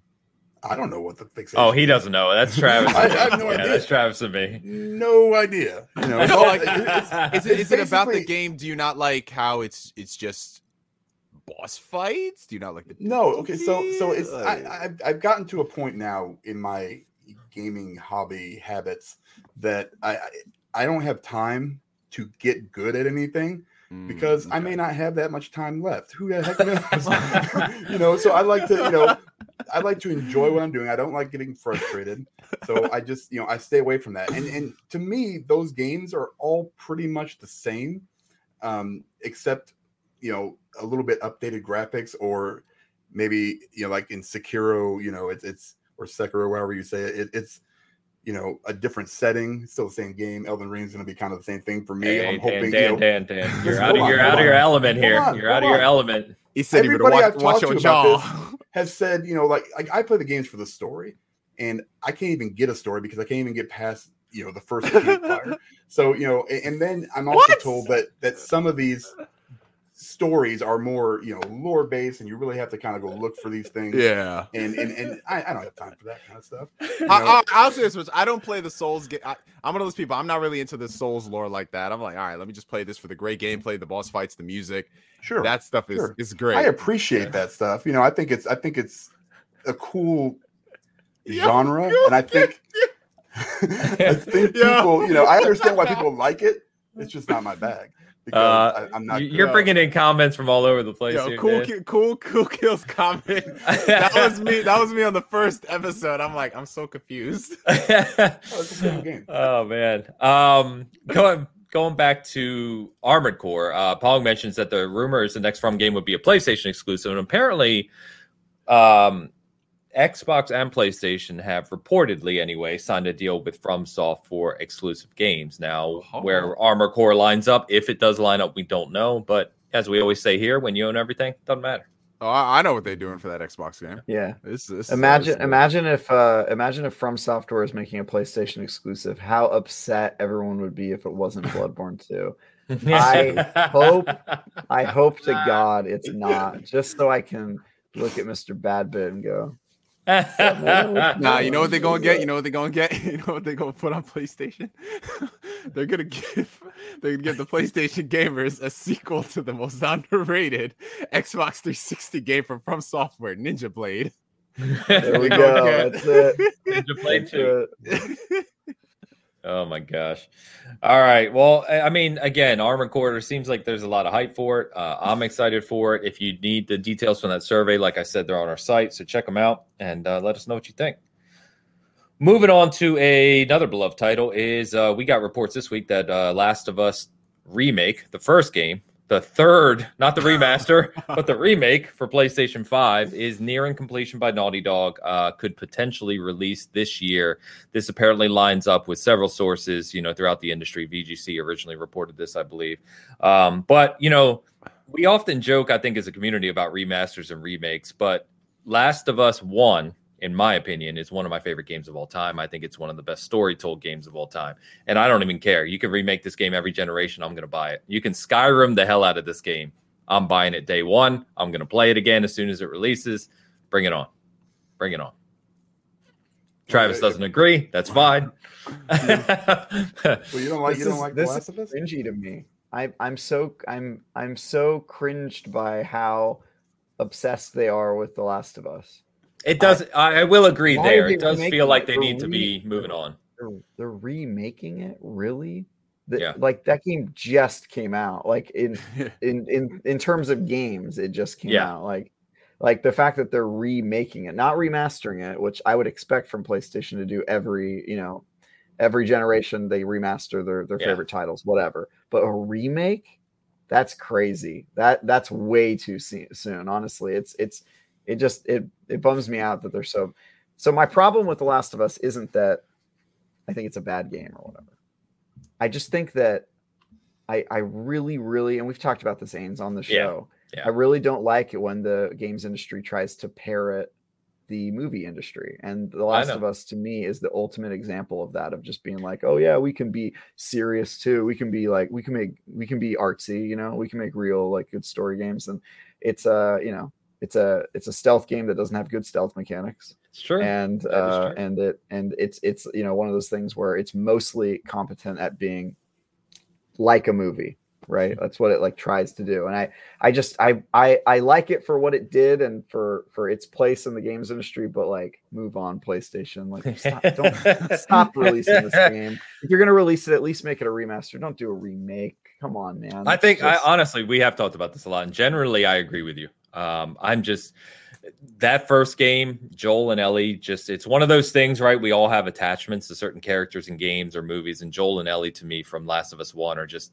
a permanent fixation on my mind from my gaming history, uh, which is part of the reason why I dislike two. Uh, not as a game, but just what they decided to do with the story. I'm not a big fan, but Last of Us One is like it's just that game for me. It's one of them. It's like Bioshock's the same way. If they re you can remake Bioshock every five years, I'd buy it. I mean, I just would. Yeah. It- it's they just the way it haven't is. remade Bioshock. I- They've I'm saying they could. it, but They could. remake it. Yeah, I'm I'm in the same I'm in the same camp as Travis as far as like I don't think the first game needs to be remade, especially because it came out and then a year later they remastered it. That's it. That- that's that's all it should be, and then that remaster is going to be backwards compatible for generations to come. Yeah. Um, but from what some of the rumors, if they are to be believed, apparently this Last of Us remake is going to be running on the same engine for Last of Us Part 2. So it's going to Yep. play more like the second game. And if you've played both the games, you know they play very differently. The second game is just a like a monumental leap forward in terms It of is. game design. But as much as I would love to play through the first game with the second game's controls and enhanced AI and all those things, if you look at the level design for both of those games, they're completely different. So I'm wondering how are they going to work in a lot of the um, mechanics in the more open-ended environments in The Last of Us Part Two into the first game, while steep while keeping the integrity. Like I feel like they'd really have to change some things up for it to so it'll become more of a reimagining yeah. versus the first game, and then you get into the territory of Yep. are fans going to be fine with that if they're going to be changing a lot of those things um and then it also it questions at that point all right so now we're reimagining a game we released 10 years ago? Like this isn't like 20 years ago on the playstation 1 final fantasy and now we have Yeah, final yeah. fantasy 7 remake. It's it's it's it's just one of those things where from a logistic standpoint i know why they're doing it. They're trying to capitalize on the last of us hype. They've got the tv show coming out. They're Yeah. probably working on a third game. So from a business standpoint it makes sense and people are going to buy it everyone's saying that they're not going to buy it They're most of them buy are gonna buy. Like, like that's the thing about gamers. I'm not saying that gamers are, are fickle, but every single time I hear a gamer say, "Yeah, we're gonna boycott this, boycott that," what do I see on Twitter the day of? What Yeah. do I see? Well, you know, I, I, ju- man, you know, like it's every excuse. I gotta support the developers. I don't want them losing their job. Yeah. but you know, like so I'm not gonna sit here and say I'm not gonna buy it at some point. Maybe I'll buy it down the road. Who knows? Um, I don't like to take like hard stances on things that are so fickle. Like if the game is amazing and 10 across the board and people love the improvements, it's like, well, all right, I'll pick it up. Yeah. Um, but yeah, Yeah. it's just you think about, but I just can't escape. Y- th- This could have gone to something else. This could have gone Yeah, to a new yeah. IP. And you Yep. know what else could have gone to bothers me, Neo, anything is that. What's up? it's not like it's different people reimagining the game. It's the same, It's the same studio. reimagining Yeah. their own game that they Yeah. made not that long ago. That's crazy to me. Like, Same Didn't people say working something about there. having extra story beats and and adding some stuff to it that maybe that was cut. You know, I That's thought I well to Neo's. about that. That's to Neo's points. That's kind of rumored. They haven't Okay. confirmed Yeah, yeah. that that I that I recall anyway. Yeah. Oh, I don't know. Like, what are they gonna do? Are they gonna try to like narratively tie it into the Last of Us Part Two? I swear to God, if we see like a cameo of Abby or someone from Part Two, I'll be like, man, No, see what that's that's what reminds me that, uh, Maybe, maybe But- this is a primal thing in my brain, but this really reminds me of the time that George Lucas remastered the oh, special Oh, edition Stop. of the original I Stop. You're Wars. going hurting me. right That's there. what it You're reminds me of. It, it it reminds me of that. I I swear to God, they're gonna add like a they're gonna add like a musical scene at the beginning of you know one of the one of the parts, and they're gonna they're gonna. I'm put, starting like, to be a sorry I brought this up. I'm t- bro. We might sad like, now. dude. I mean, there's just some things that are better left unsaid. Like, I'm one of. The, I don't know where you stand in this camp, Travis, but I'm one of the people that I like the idea that we don't know what Jabba the Hutt looks like until Return of the Jedi. Like we hear about Yes. Jabba the Hutt for so many years. Yeah. Like, who is this Jabba the Hutt? Han Solo, like he's not scared of anything, but he's like, I will not mess with Jabba the Hutt. And then you find out what Jabba the Hutt looks like, and you're like, whoa. Okay, That's not what But- I was expecting, right? Yeah. Exactly, but if you see it in the the remastered edition of A New Hope, it kind of Yeah. takes that away. It's just like Yeah. there are some Or- things that need to be left on the cutting room floor for a reason. And that that is definitely true. If they do some sort of like allusion to what we're going to see in The Last of Us 2, I'll be really upset. But don't forget, there's another thing that they they could do. They could add a Han Solo uh, didn't shoot first moment. They could change Oh, something that you know what I mean. Like they, they there's just so it's so easy to mess something up in a game that a lot of people consider perfect, and it's really hard Mhm. to improve it. So what is the point of this? If it's the same people reimagining their own game a short time later, that I, I- I just don't. Yeah. So I, I agree I with you guys completely, well and I think that I think that um, I think that people like me, I oh I don't want to speak for anyone else, but for me, what I was imagining and I should say hoping for, right, is we get like the Demon's Souls, where Mm. it's a remake, new engine, much better graphics, better frame rate, but the core of what's there is the same. Don't change what I consider to be near perfect. To your point, Mhm. Travis, right? To Neo's point, there's rumors of they may touch it up. You scared me to hell with the Star Wars Lucas thing. um, if I play this and then suddenly Abby shows up, or there's some type of scene that wasn't there, and it throws off what you know the connection that's I'm going to be pissed. And I, I don't know, What if they killed a I- giraffe? Oh, People the will go new arc nuts. of Neil Druckmann's life. No I, happy I, I was about to say Naughty Dog wouldn't do that, and then I thought of Last of Us Two, and I thought, yeah, they would. Yeah, they would. Yeah, Yeah, that's they the would. man. I- I- because I- Neil they- Druckmann there's- thinks he's smarter than everyone else on Earth, and it's Yeah. just, and I don't. Just- That sounds very He- he derogative, and I don't George mean it that way. But it's I like would. you, tr- You're- you're you're trying to overthink what you already created that was excellent. You know what I mean? Yeah. Stop it. He reminds me of George Lucas. He's the exact same archetype of like he did something brilliant and now he just is way confident in his abilities. And Yeah. I they have so much that they could lose and almost nothing to gain from this. That's the thing that mm. boggles my mind. I, I I'm just scared, man. Yeah. I I think it's part of my Star Wars upbringing brain that makes me afraid of stuff like this. Paul said, "You know, Druckmann has it in it to f up everything."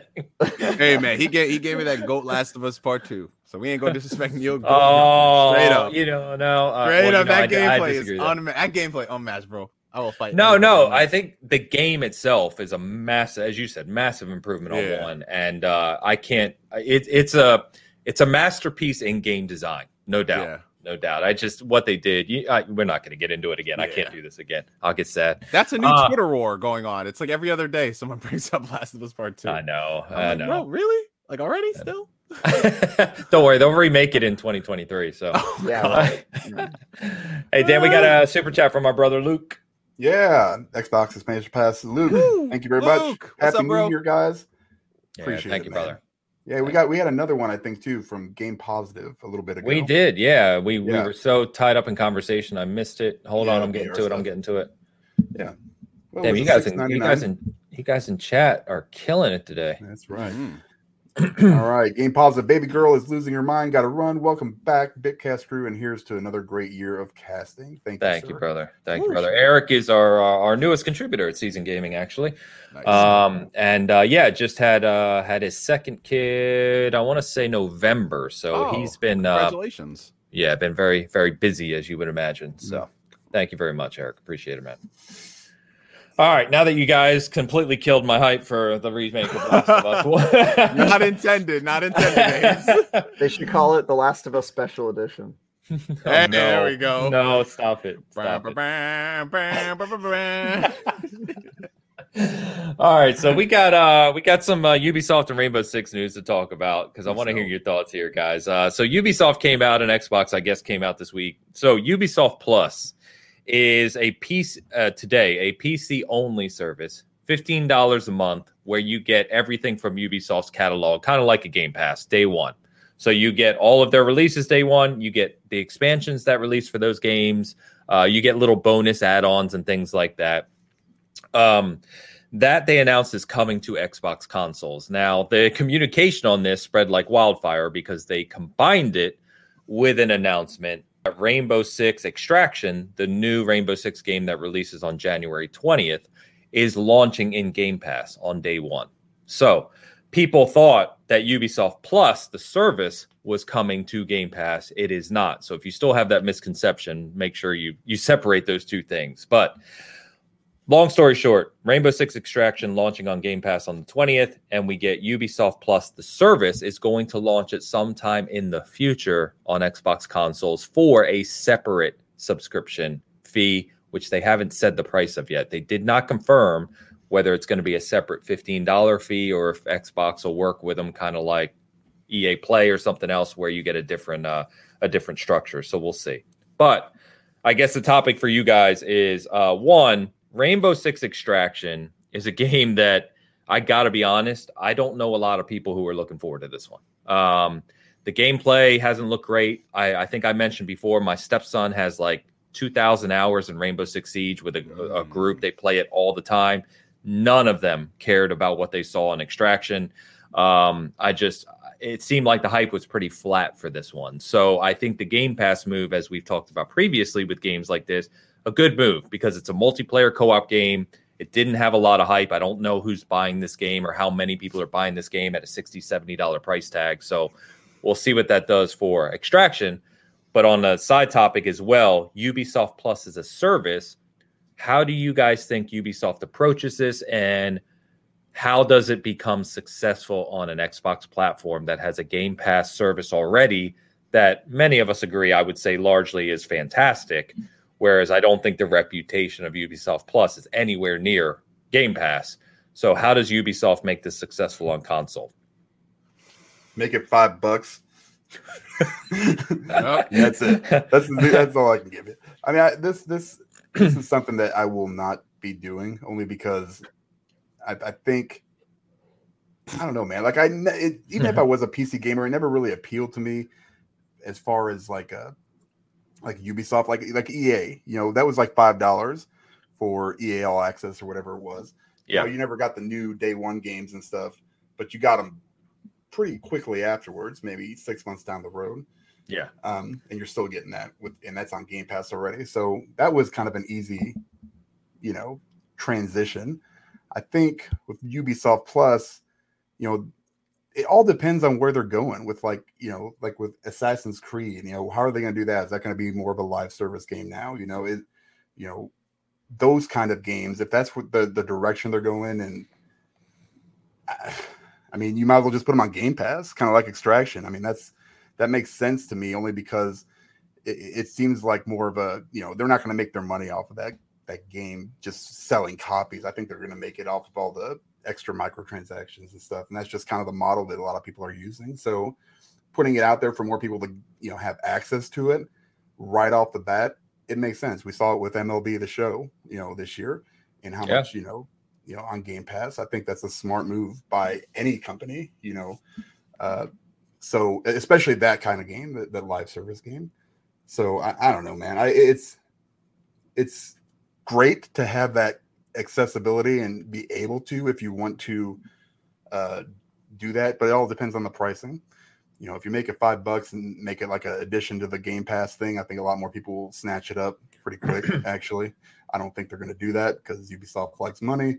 Um, so it's it's it's a it's a weird kind of thing, but it's it's it's it's the, how the industry is going. I think you know you see yeah, it a lot think, on PC, and I'm all right with I, it.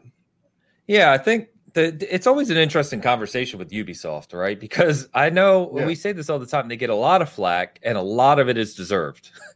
um, but at the same time, they do make some genuinely good games. Absolutely. They do make games that sell very well at times. Um, I mean, all we ever hear is, you know, like Assassin's Creed Valhalla, the hardcore. I, it's hard to say hardcore community, but you know, there's a subsection of the community that complains about the size of that game and that it's not a core Assassin's Creed experience and that the side missions are repetitive and all these things we hear about Ubisoft games. It's the best selling Assassin's Creed game they've ever made by a long shot.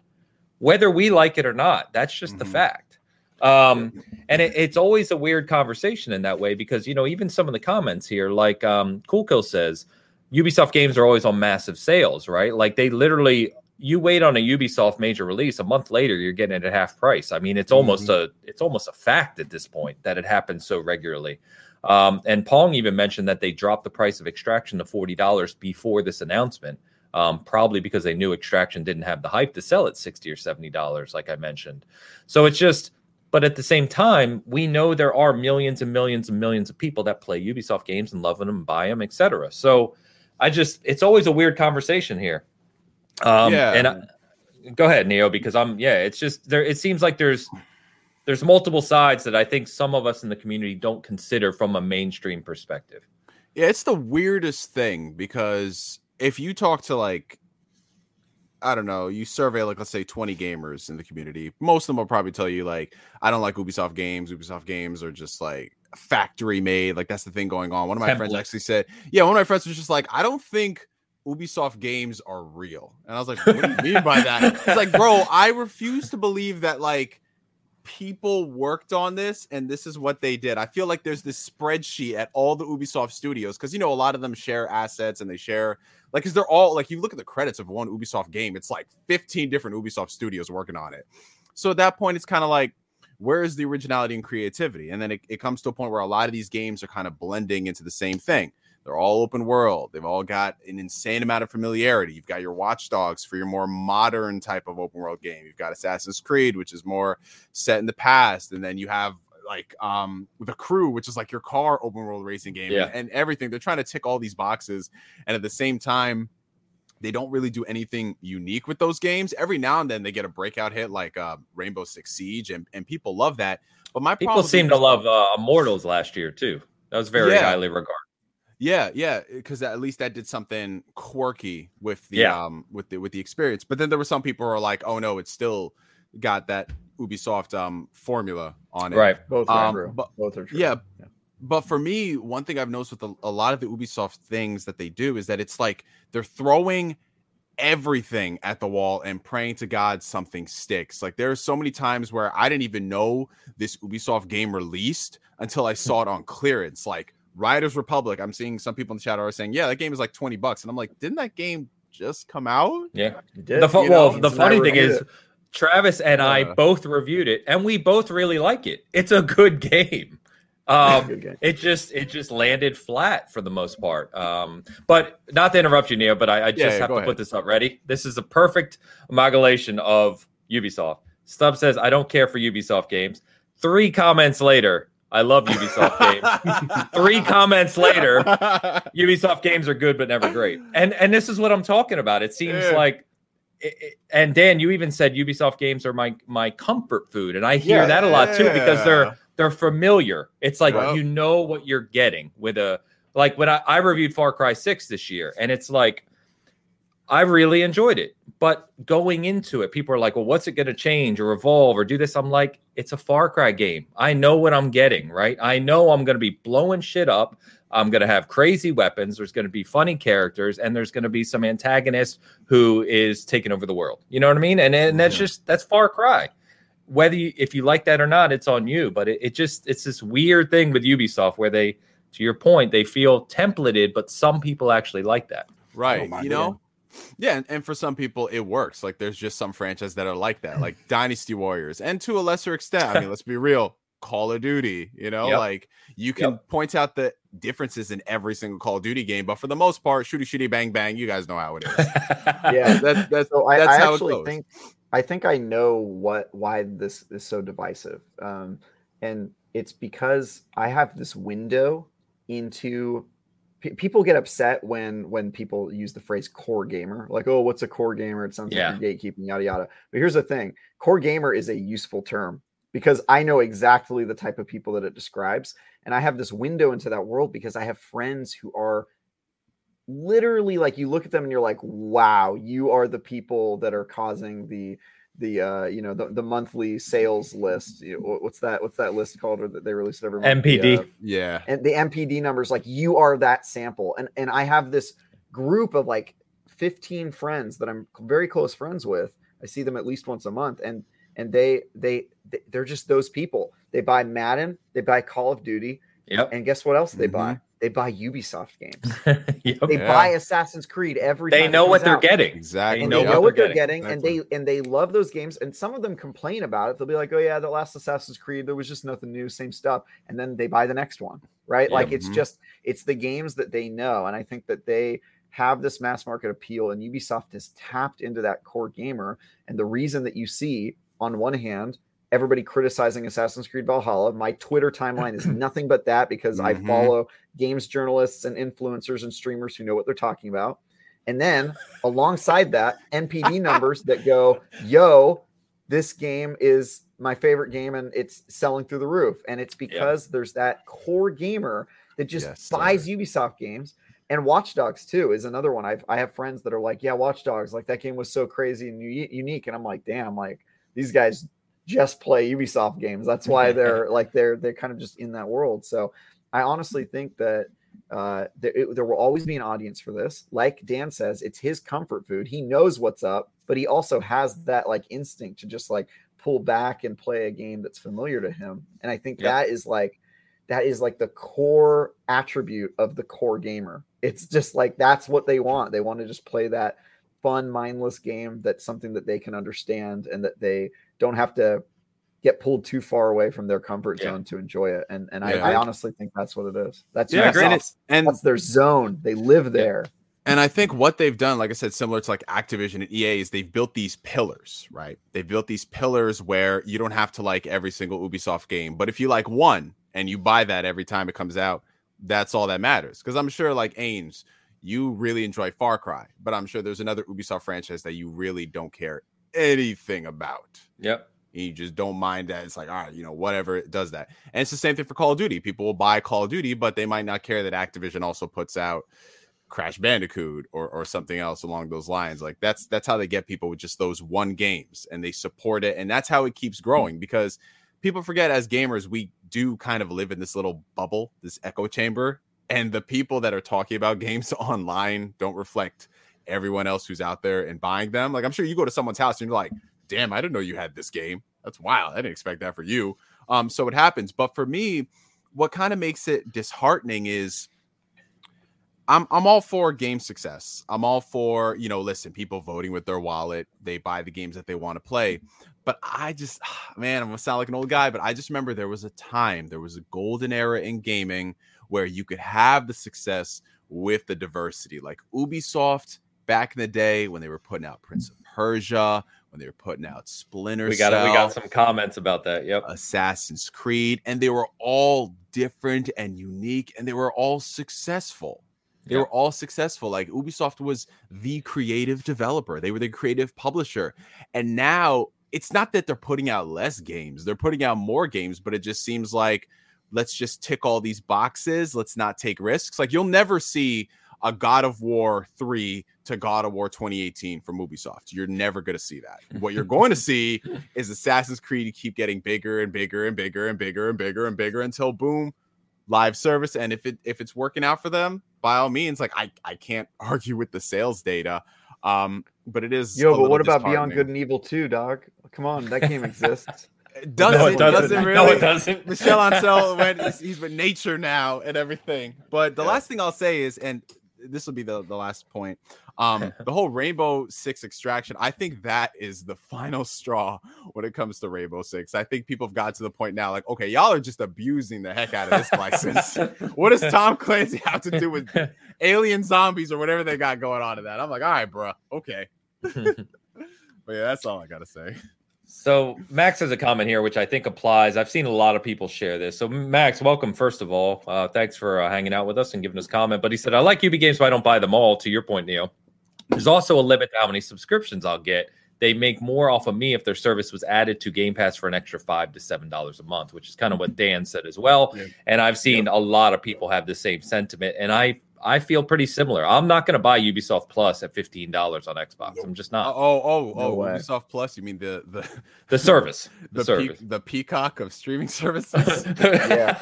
like everyone has got Netflix. Most Yeah. people have got like Disney Plus. yeah. Who has Peacock? Like, Yeah. You know, it's like I don't even Right know. Here. This guy. that, that one Also- person. Also We have found him. We found him. It's, it's his comfort food. It's his comfort food. There you go. Listen, the office. I got it for like like six months for like 15 bucks. So that's the only reason I picked it up. And then Right. I also got Paramount Plus because T-Mobile gave me a free Sa- year. same, Hey, hey, same, same. Halo Halo's coming to Paramount Plus. You're safe Yes. there. You're safe. Also, True. Mayor of Kingstown, just a quick shout out. Go watch that show if you've got Paramount Plus because it's freaking awesome. okay. And Oh boy. Weird, but it's awesome.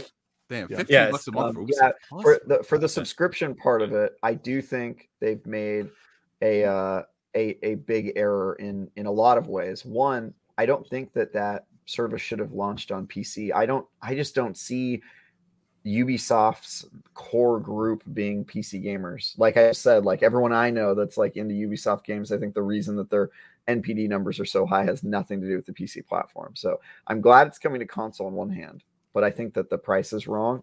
I think that their messaging is probably going to be confusing, and people are, you know, the the the dumb gamer that just is able to like understand Game Pass has just kind of figured out what that is. Is not going to be like, wait, what's this other service? Like, I don't. It, it's on Xbox. It should be in there. I think they're going to have confusion there, um, and I think ultimately, Ubisoft Plus is destined to be part of Game Pass. I just yeah. I just don't see a world where that doesn't happen. I kind of see this as a just like with um, EA. What was EA's per- service? It's EA EA Play. EA Play. Play. Yeah. EA Play. Yeah, um, They took a I different approach to Dan's point. It's not like a day and date service. It's more of a Mm-hmm. collection of EA It is. games. It is a different pass, but it, it Yeah. did launch on Xbox first, It did. and then eventually like came with a Game Yeah. Pass. Like the, They have it. They have it for PC though. that. Like Origin All Access is their day and date stuff. I think don't they have? They like, do. you True. Yeah. Theirs they is a more, and I, I think that's fine for people who want it. There's nothing wrong with Ubisoft Plus existing, and I think some people will subscribe to it. My friends that buy, you know, every Ubisoft game that comes out or three Ubisoft games a year, they'll probably look at that and oh yeah, why not? It's it's like a better deal for me.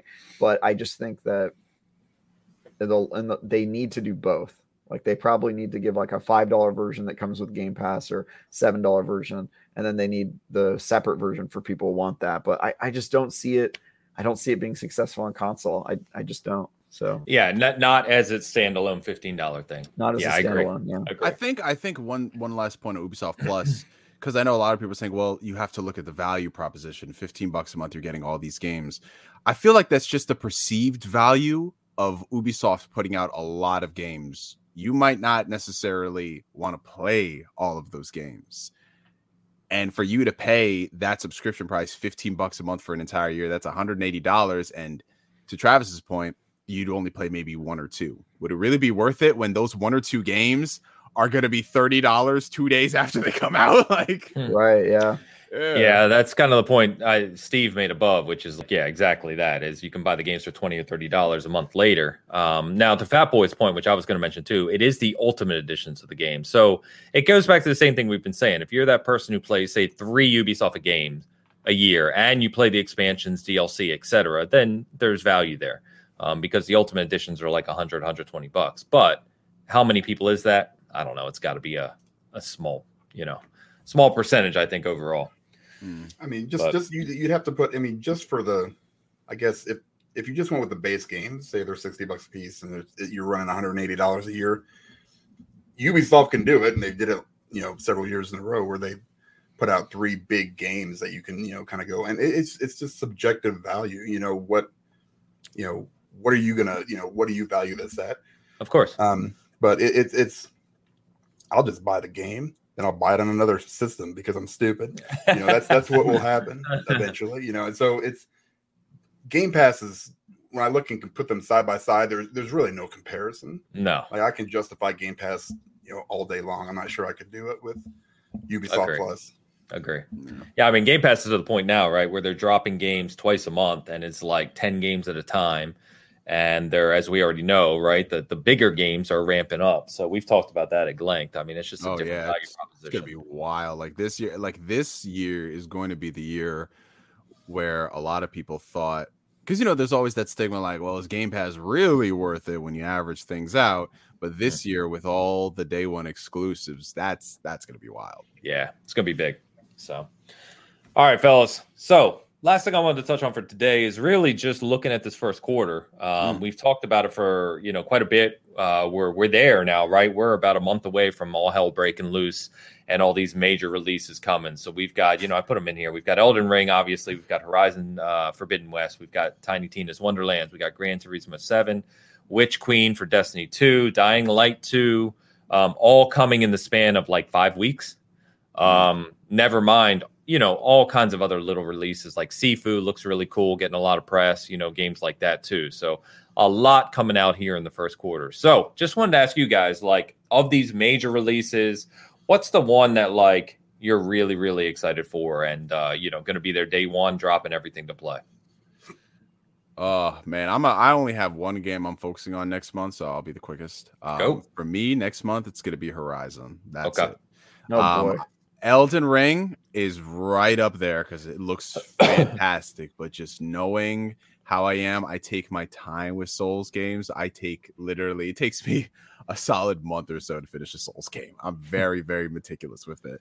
Um, part of that is dying a lot, but you know, another other part is just savoring the experience. Sure. But for me, just Savoring one of the things, yeah, exactly. You know, just Yep. ah, it's just but a scratch. You know, try again. Um, but for me, one thing I started, especially last year, was focusing on just one or two games max per month for my personal enjoyment. It's a little different when you work um, in the review cycle and you have to play all those games. Obviously, like Travis, my heart goes out to you, bro. Um, but for me, just keep on rocking. That's what I love. All right. But for me, like I just want to focus on one game, that be the game. And if I could finish it up at a great pace and not rush it, then I'll move on to the next title. Because one thing I noticed is like when I used to buy them games day one, by the time I finished one game, that second game had already been on sale for like 20 Yeah. bucks off. And that point, I'm like, all right, I could have saved the 20 bucks. Now, if it's a special edition, I'll buy it and I don't have to worry about that depreciating. Um, but yeah, just one game a month going forward, and then everything else will get played whenever there's like a dry spell. Because there'll be a month where, all right, I'm not interested in this game coming out, but I know you guys are, so I'll play a game from last month. So yeah, that's me. Yeah, got you. Yeah, I think. um uh, Anyway, I'll wait to go. I'll wait to go. Dan, are, I I know uh, Elden Ring's not your big thing, so is is it Horizon or you know what else you got? yeah, that's forward it. I mean, that's that's basically it for the next two months. Yeah, um, I'll probably pick up like that. Of course, we just got done talking about this, but the Uncharted, you know, whatever collection, legacy, okay. it is, Yeah, the the collection. collection. Yeah. I'll probably grab that, and then it's just going to be Horizon. Um, I, there's not a whole lot that I, you know, of those games that are coming out, which all look really good, but it's just there's no way I'll play it. Maybe Sifu or uh, Tunic. You know, they're? Yeah, also Tunics in March as Oh, well. Yeah, yeah. Yep. that's You know, so th- those are the ones that I'll probably pop in there. You know, with assuming that it does all right. And Tiny Tina will obviously be a day one purchase. And That's March. play, So Yeah, yeah. Yeah. So, Travis, I know uh, Witch Queen obviously goes without saying, Mr. Destiny guy for Yeah. you and, and reviewing it. Right. Um, eh, but I think uh, I think it also goes without saying that Elden Ring is uh, you know premiere for for both of us. Ladies and gentlemen, why choose one or two games when you can simply abandon all hope at having a social life or a life and play them all? Are you not entertained? I say, Yeah. I say, do not choose. I plan on playing them all, and I mean that. I really do. So I'm reviewing Crossfire X and uh, uh, Destiny 2. So obviously, Just to be clear, free. when you say Crossfire X, I meant to ask you earlier. You mean the campaign, I think I'm doing both. Campaign I'm and multiplayer? Is- And multiplayer, yeah, I think I'm doing. When does the campaign come out? Uh, February. 10th. Oh, okay. Yeah. February 10th. Yeah. So um I think I'm doing both. But yeah, I definitely the campaign at least. Uh but yeah, um I'm I'm I'm reviewing those ones, so I'm definitely gonna play those. I'm gonna play Sifu. Uh, I'm actually excited for Saints Row comes out that month, February 25th. Oh yeah. Um, does? like- yeah, I'm I'm gonna, I'm I'm excited for that game. I think hate online is silly. I'm I'm I'm gonna play it. Uh, Horizon Forbidden West, of course, I will play. I actually reviewed the first one, so I got to play that one early. Who knows when I'll get around to playing uh, this Horizon game? It's definitely not at the top of my list like uh, Neo or Dan, but I, I will be playing it. Um, Dying Light 2 apparently is a 500 hour game I'm going to have to play. The first Dying Light game, here's the thing, hugely underrated. That game, Oh, yes. that game was incredibly good, um, and and I think more people should have played it. But uh, I started playing um, it last year. did you? Yeah, I Well, how started. did it 'cause- hold up? Um, it held up very well. Um, the Series X it had the um, performance patch, so I was playing at 60 frames. That's kind of what turned me off. It's of huge. It It's a originally. big difference. Yeah, dude. So I got it. Um, I want to. I got it around the time it came out on PS4, not day one, but I think like within the first like six, seven months. So I got it for like twenty bucks, and I was enjoying the concepts of the game. It was really cool, better than Dead Island. But for me, it just like every time I put it on, I got, I guess you could say, motion sickness. I felt so sick playing and I always had to take off my glasses and go like, oh, this feels so rough, man. Now if I played it on PC, it probably wouldn't have happened. But you know, back then I only had um, my PlayStation. But when I played it recently with the Series X patch, and after everything else they've done and all the new content, like, dude, it is Yeah. such a fun Yeah. game. But that's what I I got like I think 10, 15 hours in, and then I stopped because then I'm like, I don't want to burn myself out before the second game comes out. You know what I'm saying? Because I'm really Yep. liking the first game, but will I have the enthusiasm jump into it? Because it's not like going Uncharted 1 right before Uncharted 2 comes out, then you jump into it. It's like 80 hours in Dying Light 1 and then Dying Yeah. Light 2. Oof, you know? Yep. Yeah. uh, uh, yeah. By so the way, I- I Saints, say- Saints Row was August. By the way, it did get pushed. yeah. off So I just I 23rd. just learned from the comments that Saints Row was delayed, but uh, that's unfortunate. I still will play it in August, but uh, I guess I Travis Travis time. was getting ready to write a review for a game Yeah. that didn't exist.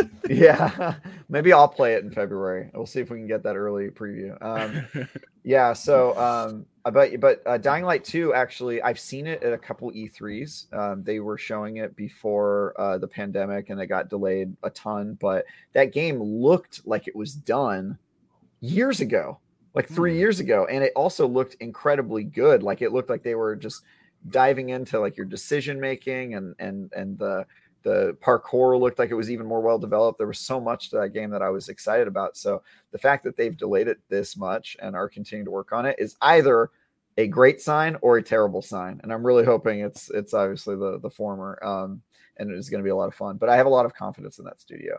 Obviously, Elden Ring is going to be up there. Um, I'm I'm very excited for that game. I don't know when I'm going to play it. It comes out two or three days after Destiny: The Witch Queen, which I have to review. So that means three days. 10 yeah. days of nonstop Destiny, um, at least, because I have to play it until the raid comes out. Um, but yeah, I, I, I need to get around to it. And then the other one that's coming out this month that I still can't believe is coming out this month is Pokemon uh, Arceus, oh, which yeah, that's right. I, I, that game comes out in like 20 days. It's like it's pretty soon, a couple weeks. End here. of this So, month. Yeah. yeah end of this month i i'm i'm extremely excited for that game um we'll see we'll see i i have no idea what to expect from it but damn uh pokemon pokemon the- the yeah, hype is Cool real. Kill said in the chat, Pokemon uh, as a joke, you know, sarcastically, and I said the sad thing is, well, not not even sad, but po- Pokemon will outsell everything we're talking about oh, absolutely. by Yes. a mile. so absolutely yeah yeah it just is what it is. But um, yeah, what's up, Sark? What's up, uh, OBM in the chat as well? Hey, Abe, what's going on? Um, yeah, I'm I'm I'm Elden Ring and Horizon. Those two stand Mm. so far above everything else. I absolutely adore Horizon. Uh, it's actually it was actually my favorite new IP from PlayStation last gen. Uh, and I, I just love it. So I'm super hyped about Forbidden West. I am actually sad though that it comes out a week prior to Elden Ring because what's going to happen is I like I'm not reviewing Forbidden West, thankfully. So I'm going to want to savor it, take my time, explore that world. I'm not going to be able to do that in a week, and Elden Mm. Ring's going to drop, and then every the world will drop for me when Elden Ring drops. To your point, Neo, well, that what, is what a if you review elden ring you can get it out of the way earlier so you got an extra like week before or something maybe yeah we'll see how that timing lines up. So I am reviewing Elden Ring actually. So There I've got to go. see so how if that. you if you get it february 10th you get 12 Hmm. days to review it then you this is this That's is some- how i manage my time i figure out okay Yeah, which we'll ones am i see. not gonna have time for and let me 40 review them so i can do it early like this That's is, some 4D level chess right there, Travis. I like Yeah, it. I like it's it. calculus my my my problem is with Elden Ring is kind of what Neo said is with those games, right? The From games, like that is a savor every aspect experience. Um, I am much more like want to explore every corner of nook and cranny of that world. I spent good luck reviewing it then Yeah. I know, I know, I know. Yeah. And I spent I spent tons of time in the damn tech preview, thanks to Dan, where you know I was just wandering around. As much every time that thing was open, I was on it. That I was Mm. home, where I just wanted to explore. I mean, it's just it's going to be one of those games for me. So, Yep. but all the to your point, uh, Travis, all of these games I'm getting, um, Witch Queen I'll get back to eventually, only because I'm not a huge Destiny guy, but I do want to play it.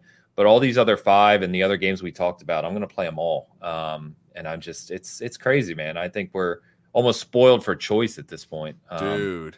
I think it crazy. definitely it definitely makes up for not saying the past two years were weak because they were weak. Obviously, we know the issue. Um, but this 2022 is going to make up for a lot of the stuff that we yeah. should have got in the past two years. No doubt, no doubt. Uh, it was funny comment here. I'm trying to find it. Timmy said, um, think there could ever be a point when there'll be just too many great exclusives going into Game Pass and third parties that could affect some games being played or noticed. And that's something that they Xbox has actually commented on um, because it's a problem that Steam talked about years ago or Valve talked about years ago too, which is just curation, right? Mm. Um, if you get to the point where you know there's just so many games releasing, but I think I think at least to date, Xbox has done a pretty good job of curating what goes into Game Pass, the difference between a major title and a small indie title, and mm-hmm. the separation there. And they're doing a pretty good job. So it's going to be interesting to see once first party really ramps up and third party deals ramp up more what that looks like. But you know, we'll see. I, I honestly don't think it'll ever be a problem for Xbox Game Pass. Reason number okay. one, Steam is way different than Xbox. Steam doesn't curate anything, right? Yes. Xbox exactly. Xbox already curates its library on what even gets on the platform and then it further curates that for game pass and then the second thing is that unlike when steam was having this problem the amount of gamers is like incredible and there's now microcosms within the games industry of people who like certain types of games and it's sort of like in netflix when they make a, a documentary they don't worry about the overlap between their action movie yeah. that they're making because they exactly. know those are separate viewers and i, I just don't yep. think I don't think we're going to have that problem on console. No, I, I really they do a good job with it. Yeah. And and another thing we have to consider when it comes to Steam and curation, that comes down to um, discoverability and individual yes. purchases of those games versus Game Pass, where we're already all subscribed. And right. if we see what's coming on there, we're like, oh, okay, I know I want to play Starfield, but wow, they just added in this game right here. Oh, I'll check that out later. So it's something where the deals have already been inked well before we can yeah. actually appreciate the games. So the developers are still getting paid, and you're still going to find those audiences of like I don't think anybody um over at Xbox was losing sleep over the fact that they were dropping like MLB the show while games in Game Pass like Yakuza were steadily rising. You know what I'm mm-hmm. saying? So I, I yeah. think it, everything works itself out. Yeah, no, you, I, great points, guys. Great points. Uh, this is a funny one. I and Travis and I even even talked about this offline. Um, do you fellas prefer not reviewing games you know you will enjoy? Yep. Um, yes. Yeah, definitely. Yes. Yep. Absolutely. That's a fact. The, there's nothing worse than having to review a game you love, and I do it every year for Destiny, and I'm always like, I'm sorry what I'm about to do, Destiny. I love you, but yes. this is for the good. This is for the good of everyone. yeah, I mean, Halo is a perfect example. I mean, everyone knows how much I love Halo, and I, you know, got that and wanted to get the review up, and I, I almost didn't sleep. And we've anyone who reviews games that's been there, it's like I want to enjoy it the way I want to enjoy Halo, but I also have a deadline, and you know, there were multiple nights that week where I slept for maybe two hours um, Jesus, because I was just, I was just playing Halo. You know, I wanted to play it. Um, so it is what it I is. But review it, but I worked on the wiki and that almost broke me. So, oh, like the, the, Halo Infinite multiplayer sandbox, like the fact that I did the wiki, now I play it and I feel like I'm like like a it's like it's like a doctor looking at a naked body. Now they're just seeing like the parts, you know. They're not enjoying it for what it is, it, and it, it it kills me. Um, yeah. So funny enough, Steve's in the chat, and Steve is reviewing Horizon for us at Seasoned Gaming. Um, I reviewed the first one, so when Steve said he would review Forbidden West, I was like, cool. I can enjoy her. I can enjoy yeah, Horizon like I would enjoy it now. You know, that's that's the thing. You know, I mean, and I've done far less reviews, you know, last year than I did before, but we also have way more people. Um, I, I think it's one. It's it's hard to kind of keep that objectivity. You know, when you you know you're going into it and you're already kind of pre pumped for a game. You know, so it's kind of you really have to, you know, try to you know, be as objective as possible. You know, when you when you uh because I think I was gonna review Far Cry Six, and then when you were like, "Well, I'm gonna do it," I'm gonna be. I was like, "Yes." It's so excited. It, it just it, I was just like, "Thank God," because then you can just you can just kind of sit back and enjoy it for what it is, yeah. as opposed to you know one worrying about you know getting through it as fast as you possibly can. um, especially if it's a franchise that you really enjoy, like I do with Far Cry. Um, so, it I 100% don't like Yeah. doing games like that. I, I, I just, I mean, I can be excited for a game like something like say Tunic, where it's just like, oh, okay, you know, let's. But I have no idea. You know, there's never been, you know, I've never played the game. You know, aside from the little demo, I, it's it's completely something you know out of the ordinary, and it'll be nice and fresh. And then after I'm done, I go, okay, now I can give you a nice objective review. But like if it was like Horizon, I'd just I'd already be like foaming at the mouth, and it, it would be Yeah, I would hate and, it. Hate it. and it's funny because uh, I know Travis, you have comments on this too. But when I was first getting into game reviews, and as Seasoned Gaming has grown, and now we do get pre-release copies, my my experience was exactly what Eric says here: is having never gotten to do a pre-release review. I'm way more excited about the prospect of it than the personal experience with the game, and I feel like once you start doing more and more of them, you start to realize I've told people this. Yes, it's cool getting early access. Yes, it's cool getting to play the full game a week or 10 days or 14 days, whatever, prior to release. But exactly what we're talking about. If this is a game that you really love, especially if it's a game that you love that you share with friends, right? That experience with friends and going through a game and talking about it and even co op or especially co op or something like that. Pre release reviews can be almost kind of strange because you're you're playing it in a silo you don't have many people to talk to it about. Uh, Mhm. sometimes you face Can't bugs or issues. you Yeah. or you can't talk about it at all. Uh, sometimes you face bugs right that may ruin the experience that won't be there after launch because you don't have your day one Mhm. patch. Uh, there's all these factors that go into it. It's like yes it's cool that i'm playing it early but there's all these other things that can detract enjoyment from it. Um, so it's it's a mixed bag honestly. I Yeah. uh I I I will never not be like completely disturbed by the process of playing a game pre-release because hmm. you know it I feels so dirty, bro. it, dude, I, I, I play I play games like sometimes a month in advance. And if you ever do that, like by the time you're done with that review, the game hasn't even been out for the game it won't even come out for like another week. It's it's off like getting edited, it's being turned into a video, you've done like voiceover for it, you've broken down this game a hundred different ways, and then all of a sudden the game comes out, you're already working on a different review, and you've probably been working on that review for a significant amount of time. And all of a sudden, you're seeing Twitter talk about this game, and you're like, these casuals just getting around to that game. That was last month. You know what I mean? And it's like you you can't even you can't even engage in that discussion or like go back and reflect on what uh, on what its impact was and all that stuff. And you're just like, "Wha- that feels like it was a lifetime ago. Now I'm dealing with like February problems. I can't remember this game. I I you know played 100% of in January for 30 hours. Like uh, it, it's it's such a bizarre it's such a bizarre uh, kind of experience uh, Yeah. playing pre-release games, but rarely rarely like a super good one. Reviewing games is awesome, but like the relationship you get with that game you reviewed just changes, and you kind of like miss the cultural milestone of it. and it- Yeah. it, just if everything feels weird about it. So That's the Sure. thing. Like that's the thing. I don't really do too many um pre-release uh game reviews. Every now and then I do it. Like Microsoft will send something my way, or Sega will send something my way, and I'll I'll do those embargoes and everything. Um, but yeah, honestly, especially now, I'm glad you brought up the culture aspect of it, Travis, because there's just something so beautiful about experiencing this with so many people because before it used to have to be okay me and my friends who we went to school or my cousins we'd play the game we'd talk about it right? Now it's literally like yo i'm playing this new game and then travis will reply or ains will reply or dan will reply and it's just like us talking about oh my god this is amazing. Did you notice this part here? It's like wait what? Are you serious? And it, it just kind of sucks that you've already played through a game you think you know most of it you move on to the next one and then you see someone discover this and you're like oh oh yeah, feel sad I missed You it. know? I'm not a part of this. Yeah, Yeah. exactly.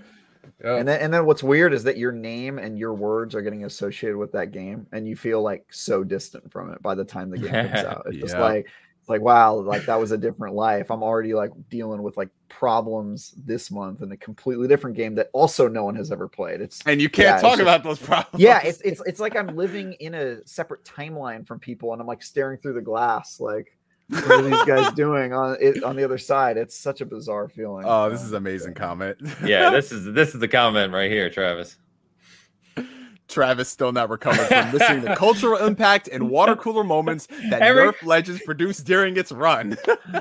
You know what's every time every Nerf time we bring up Nerf Legends, Travis, I picture that gif of the dog seeing Vietnam. Yeah, really, That's your that face. really what is what it's like. You know, what's, you know what you know what is messed up about Nerf Legends is Nothing. Be, my um, that game is now associated with me because I'm one of the only people that reviewed it.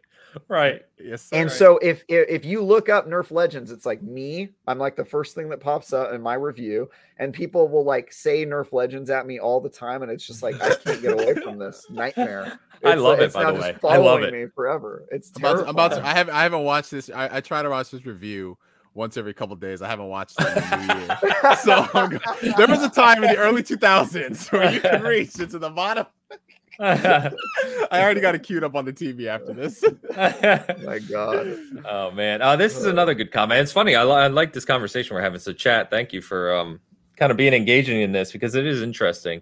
Um, do you prefer reviewing games that have a great gameplay or great story, or a mix of both? And I saw a, a conversation that broke it on Twitter yesterday about this, and I think the comment I liked best that I agreed with was, and I don't know about you guys, but it really depends on what the game is going for. I mean, there there's games we were talking about Last of Us earlier, which is a game that is story focused, right? That is a character driven, story focused game. The gameplay is not spectacular in that game. Whereas there's, you know, if I'm playing, uh, this is just top of mind because it's me, but if I'm playing Halo Infinite multiplayer, obviously the gameplay is king and the, the nuances of that gameplay. So I think depends on the genre, depends on the game, depend on what the developer was going for, in my opinion.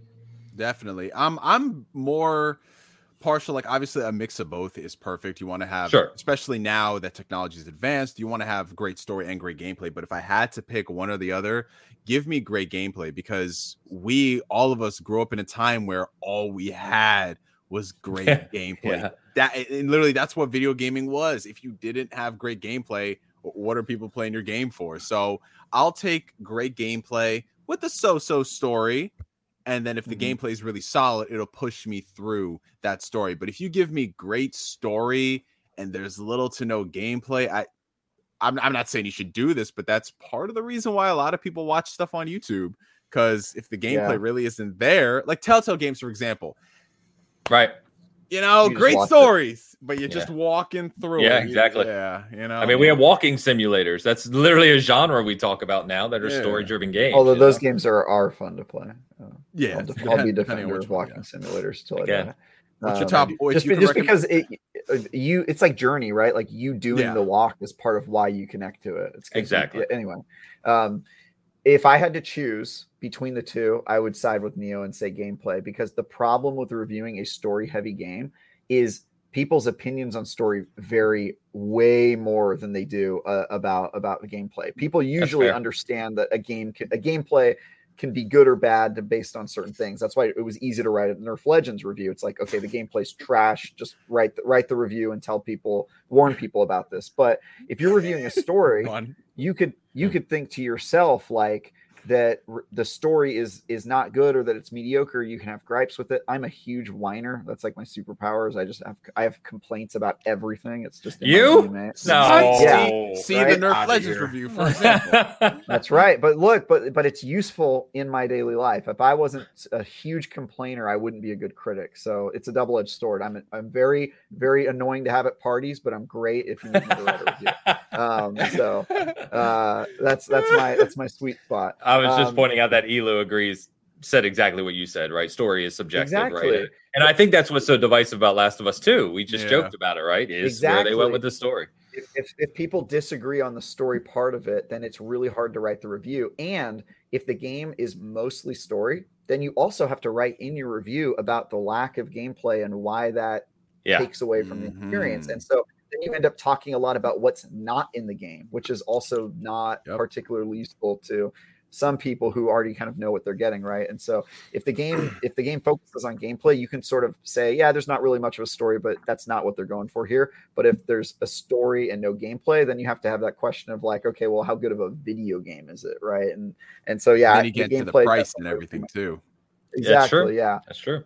Um, so yeah, I I, uh, I I think obviously everybody wants a mix of both, but if you had to pick one for review, reviewing a game is the gameplay part is way easier and and Yeah. way I think more Yeah. helpful to the audience and the reader. Mm-hmm. It's easier to identify. Yeah, I agree with you. Agree with you. And let's be real, like it's controversial, but there's there the best video game story in the world, the best video Oh. game story in the world, Lost Uh-oh. Odyssey. with little. T- yeah, I love you, bro. Got Got it but in the best, the best video game story in the world with minimal gameplay doesn't hold a candle to some of the stuff we've seen in movies. You know what I'm saying? Like, if you're gonna give me a game that I have to spend sixty dollars on with no gameplay, it better be the greatest story I've ever seen versus a two-hour movie I could see at the movie theater for like fifteen bucks. You know what I'm saying? So I, get that's what why I'm very saying. I- critical. I thi- yeah. I th- I think Travis Neo, is going to say exactly what I'm thinking here. I think. Yeah. Yeah, the key is that video games can tell different types of stories that movies can't, and I think those Uh-huh. stories blow movies out of the water to a certain extent. Like Bioshock, you can't tell that in a movie, right? Because you have to be playing the game. That's like very core to it, and so Yeah. I think that I think that games that try to parrot movies and do the same type of storytelling, Yeah, they will yeah, yeah. always fall Same short the because that's cutscenes, not seven their minute cutscenes. Yep. yeah, but but if they try doing their own thing and using the uh, unique kind of uh, platform of video games to tell a story, I think that's when it's like really magical. But yeah, you're you're right. Like even The Last of Us, there's like movies that are better than The Last of Us at telling story, and there's pretty much every game that's better at the gameplay part than The Last of right? So that's uh, well, no. All right, you didn't Yeah. have to go that far, but okay, yeah. I mean, it. It was, I mean, it was, all- it was all the there's, rafts. it was the raft and the ladders that broke one Yeah. young Travis. It was all the rafts and the ladders. and I think- cool, kill, the cool kill brings part- up Quantum Break. Oh, jeez. Quantum Man, Sorry, Break, Joe. Uh, sorry, Dan, go ahead. underrated. No, no, I, I think I think you can. It's tough for me because I, I love a good story. That's kind of the reason I play. But if you don't have decent gameplay, at least you know competent gameplay, it kind of handicaps the rest of the experience. Fair. But then then you can look at a game like uh, I played seven Yakuza games.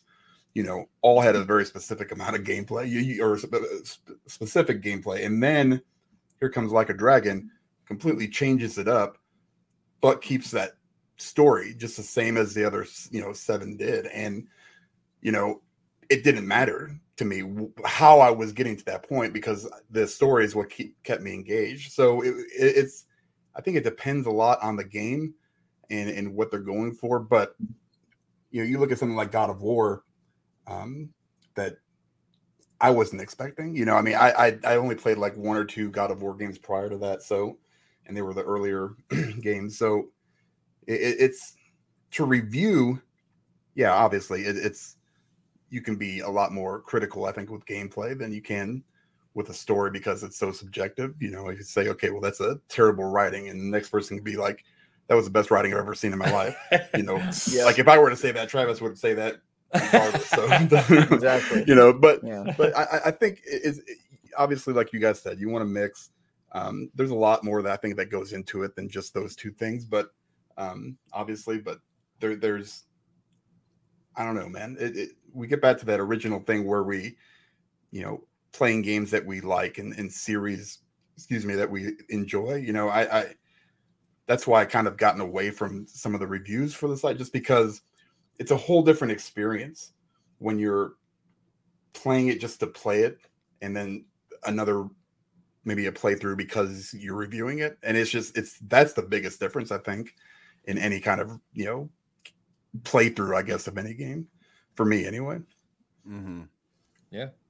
Would you guys say? I mean, obviously, this is it'll take a long time to implement, but one thing I've noticed from all of my friends who do do reviews is the window in which you're allowed to review games is getting shorter and shorter Yeah. for the deadline and the crunches. yeah that's another thing then and that's something that I mean, unfortunately, that's going to affect a lot of people's perception. Where they, ha- if they get the game a week out from when the embargo is supposed to hit, that's greatly going to affect what they're doing. And in some situations, you don't know if you're going to be able to get that game until the day of. Like I know there was one, I forgot what game it was, but the publisher was like, "Yeah, we're going to be sending out codes sometime this week," and I was like, "Oh, okay." But now I have to plan if they're sending the code out Monday Exactly. or they're sending it out Yep. Friday because that's very different. Because if it's Monday, you could plan accordingly. I'll put two hours here, two hours there. But if it's Friday and the reviews got to go up Wednesday, it's not Yep. as much time. I got Yeah. I got Deathloop on Saturday morning or Friday night. Friday night or Saturday morning, I got Deathloop, and the embargo was overnight Monday morning. What? Sunday to Monday. Oh my! And I played I played 28 hours or 27 hours of Deathloop in a day and a half. Um, no joke. Um, and it's just, and I'm not even, you know, I'm not a big site. Season Game's not a huge site. Like uh, IGN, Travis and I talk about this stuff all the time. But yeah, there, there's definitely a problem, especially if games have gotten bigger too. We're not playing five hour 2D games anymore, right? Yeah. Some of these games are huge, and um, you just, yeah, there there needs to be a better system in place for it. It's just, it's it's problematic as it stands. Yeah. The reason that review windows are getting shorter is because games are finished later. Yeah, Games are now not gone gold and then they're printed onto a disc and then you play the finished Right. product, you know, a couple months later. It's like the the games are finished like 3 days before the game comes out. And so obviously you get, you know, you get your review code later because they don't want you to review an unfinished game. Um, and that that's uh, just a problem. It- It's a good thing and a bad thing. I mean, developers have more time and freedom on when they're going to release the game and how long they work on it, and improvements can be made over time. That's awesome. The bad side is that reviewers get less time to review it, and it doesn't affect me because I always say this when people ask about like, oh, IGN they just want to hit deadlines. It's like we don't really. Like if a game comes out tomorrow and I get the review code today, IGN's going to say, all right, well, pl- play the whole game and publish your review when you can. We don't care about hitting embargo because we know millions of people are going to read our reviews anyway, right? Mhm. Who it Yeah, hurts. you guys have like the that luxury. Mhm. we have that Yeah. luxury, but like the smaller outlets, they are under pressure to hit embargo because if their review doesn't come out at embargo, they miss the Reddit threads where they do review roundups. They miss the you know search SEO. engine optimized, all Yeah. that stuff. Like they Very they true. just get destroyed. And I used to write for small outlets that had those problems, and there's a lot of pressure on those guys to write uh, to to hit embargo. But I think the people that it really does a disservice to are the players who buy the game.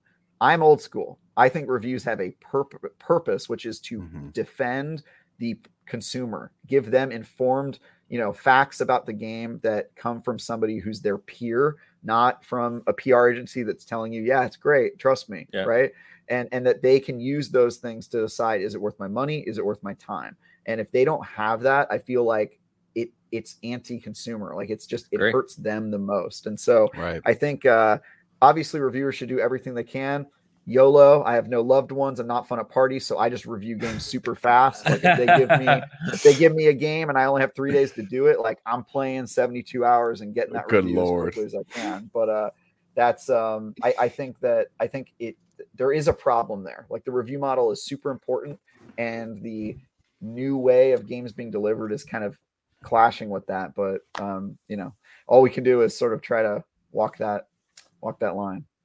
Yeah, and it- it's I completely agree with everything you said, Travis. Um, it is especially problematic for smaller sites like us. Um, thankfully, because of the way we're structured, we don't worry about necessarily hitting embargo. We like to, but to your point, we only do if we feel the review is going to be ready. Um, funny enough, Steve, who you know did the review for Vanguard this year, Call of Duty, he reached out to me. We got the code really late. If you guys remember, freaking Activision and Call of Duty, they sent codes the day before Yeah. like release. Like they didn't get codes out. And uh, so we we said that the review is going to be late. We're not even getting our code till the day before. And he played the game, the entire game, and reviewed it like overnight. And oh we my actually had god. the review the Dang, next. Steve. That I did not ask for that, by the way. He did that on his own accord. So Mister, I'll do it myself. Yep. But um, yeah. So anyway, there there's there's some issues that uh could be resolved there for sure. But to Travis's point, it's sadly it's just the nature of the industry and how games are created nowadays. I mean, it's just what it is. So anyway, um, guys, chat, you've been great, man. Really appreciate the conversations. Really uh, appreciate the questions, and um, I think it led to some fun conversations here at the tail end of the show. So let me just say real quick, a couple uh, couple things. First, thanks everyone for listening in, joining us today for our first show back in 2022. It's going to be a great year. Obviously, the gaming industry is booming. Uh, we got a lot of big things to look forward to from a Seasoned Gaming perspective. Um, big thank you to everyone who checked us out in the fourth quarter. The highest traffic we've ever seen. We continue to grow exponentially, and it's just amazing.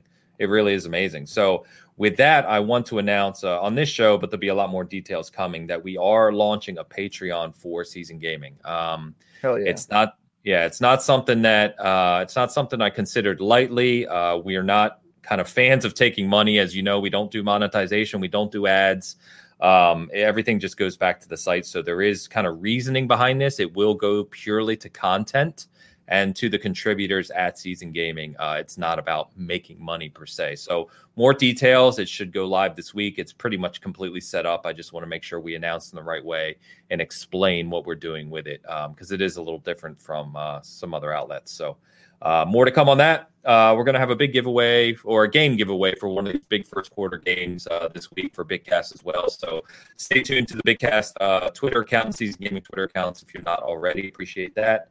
And uh, we are also publishing a uh, Seasoned Gaming contributor favorite games of 2021 article this week. Obviously, we're kind of past award season now, but this is just more of a reflection on all of our favorite things of last year. So that's pretty much going live this week, too. So, with that, thank you again, Neo.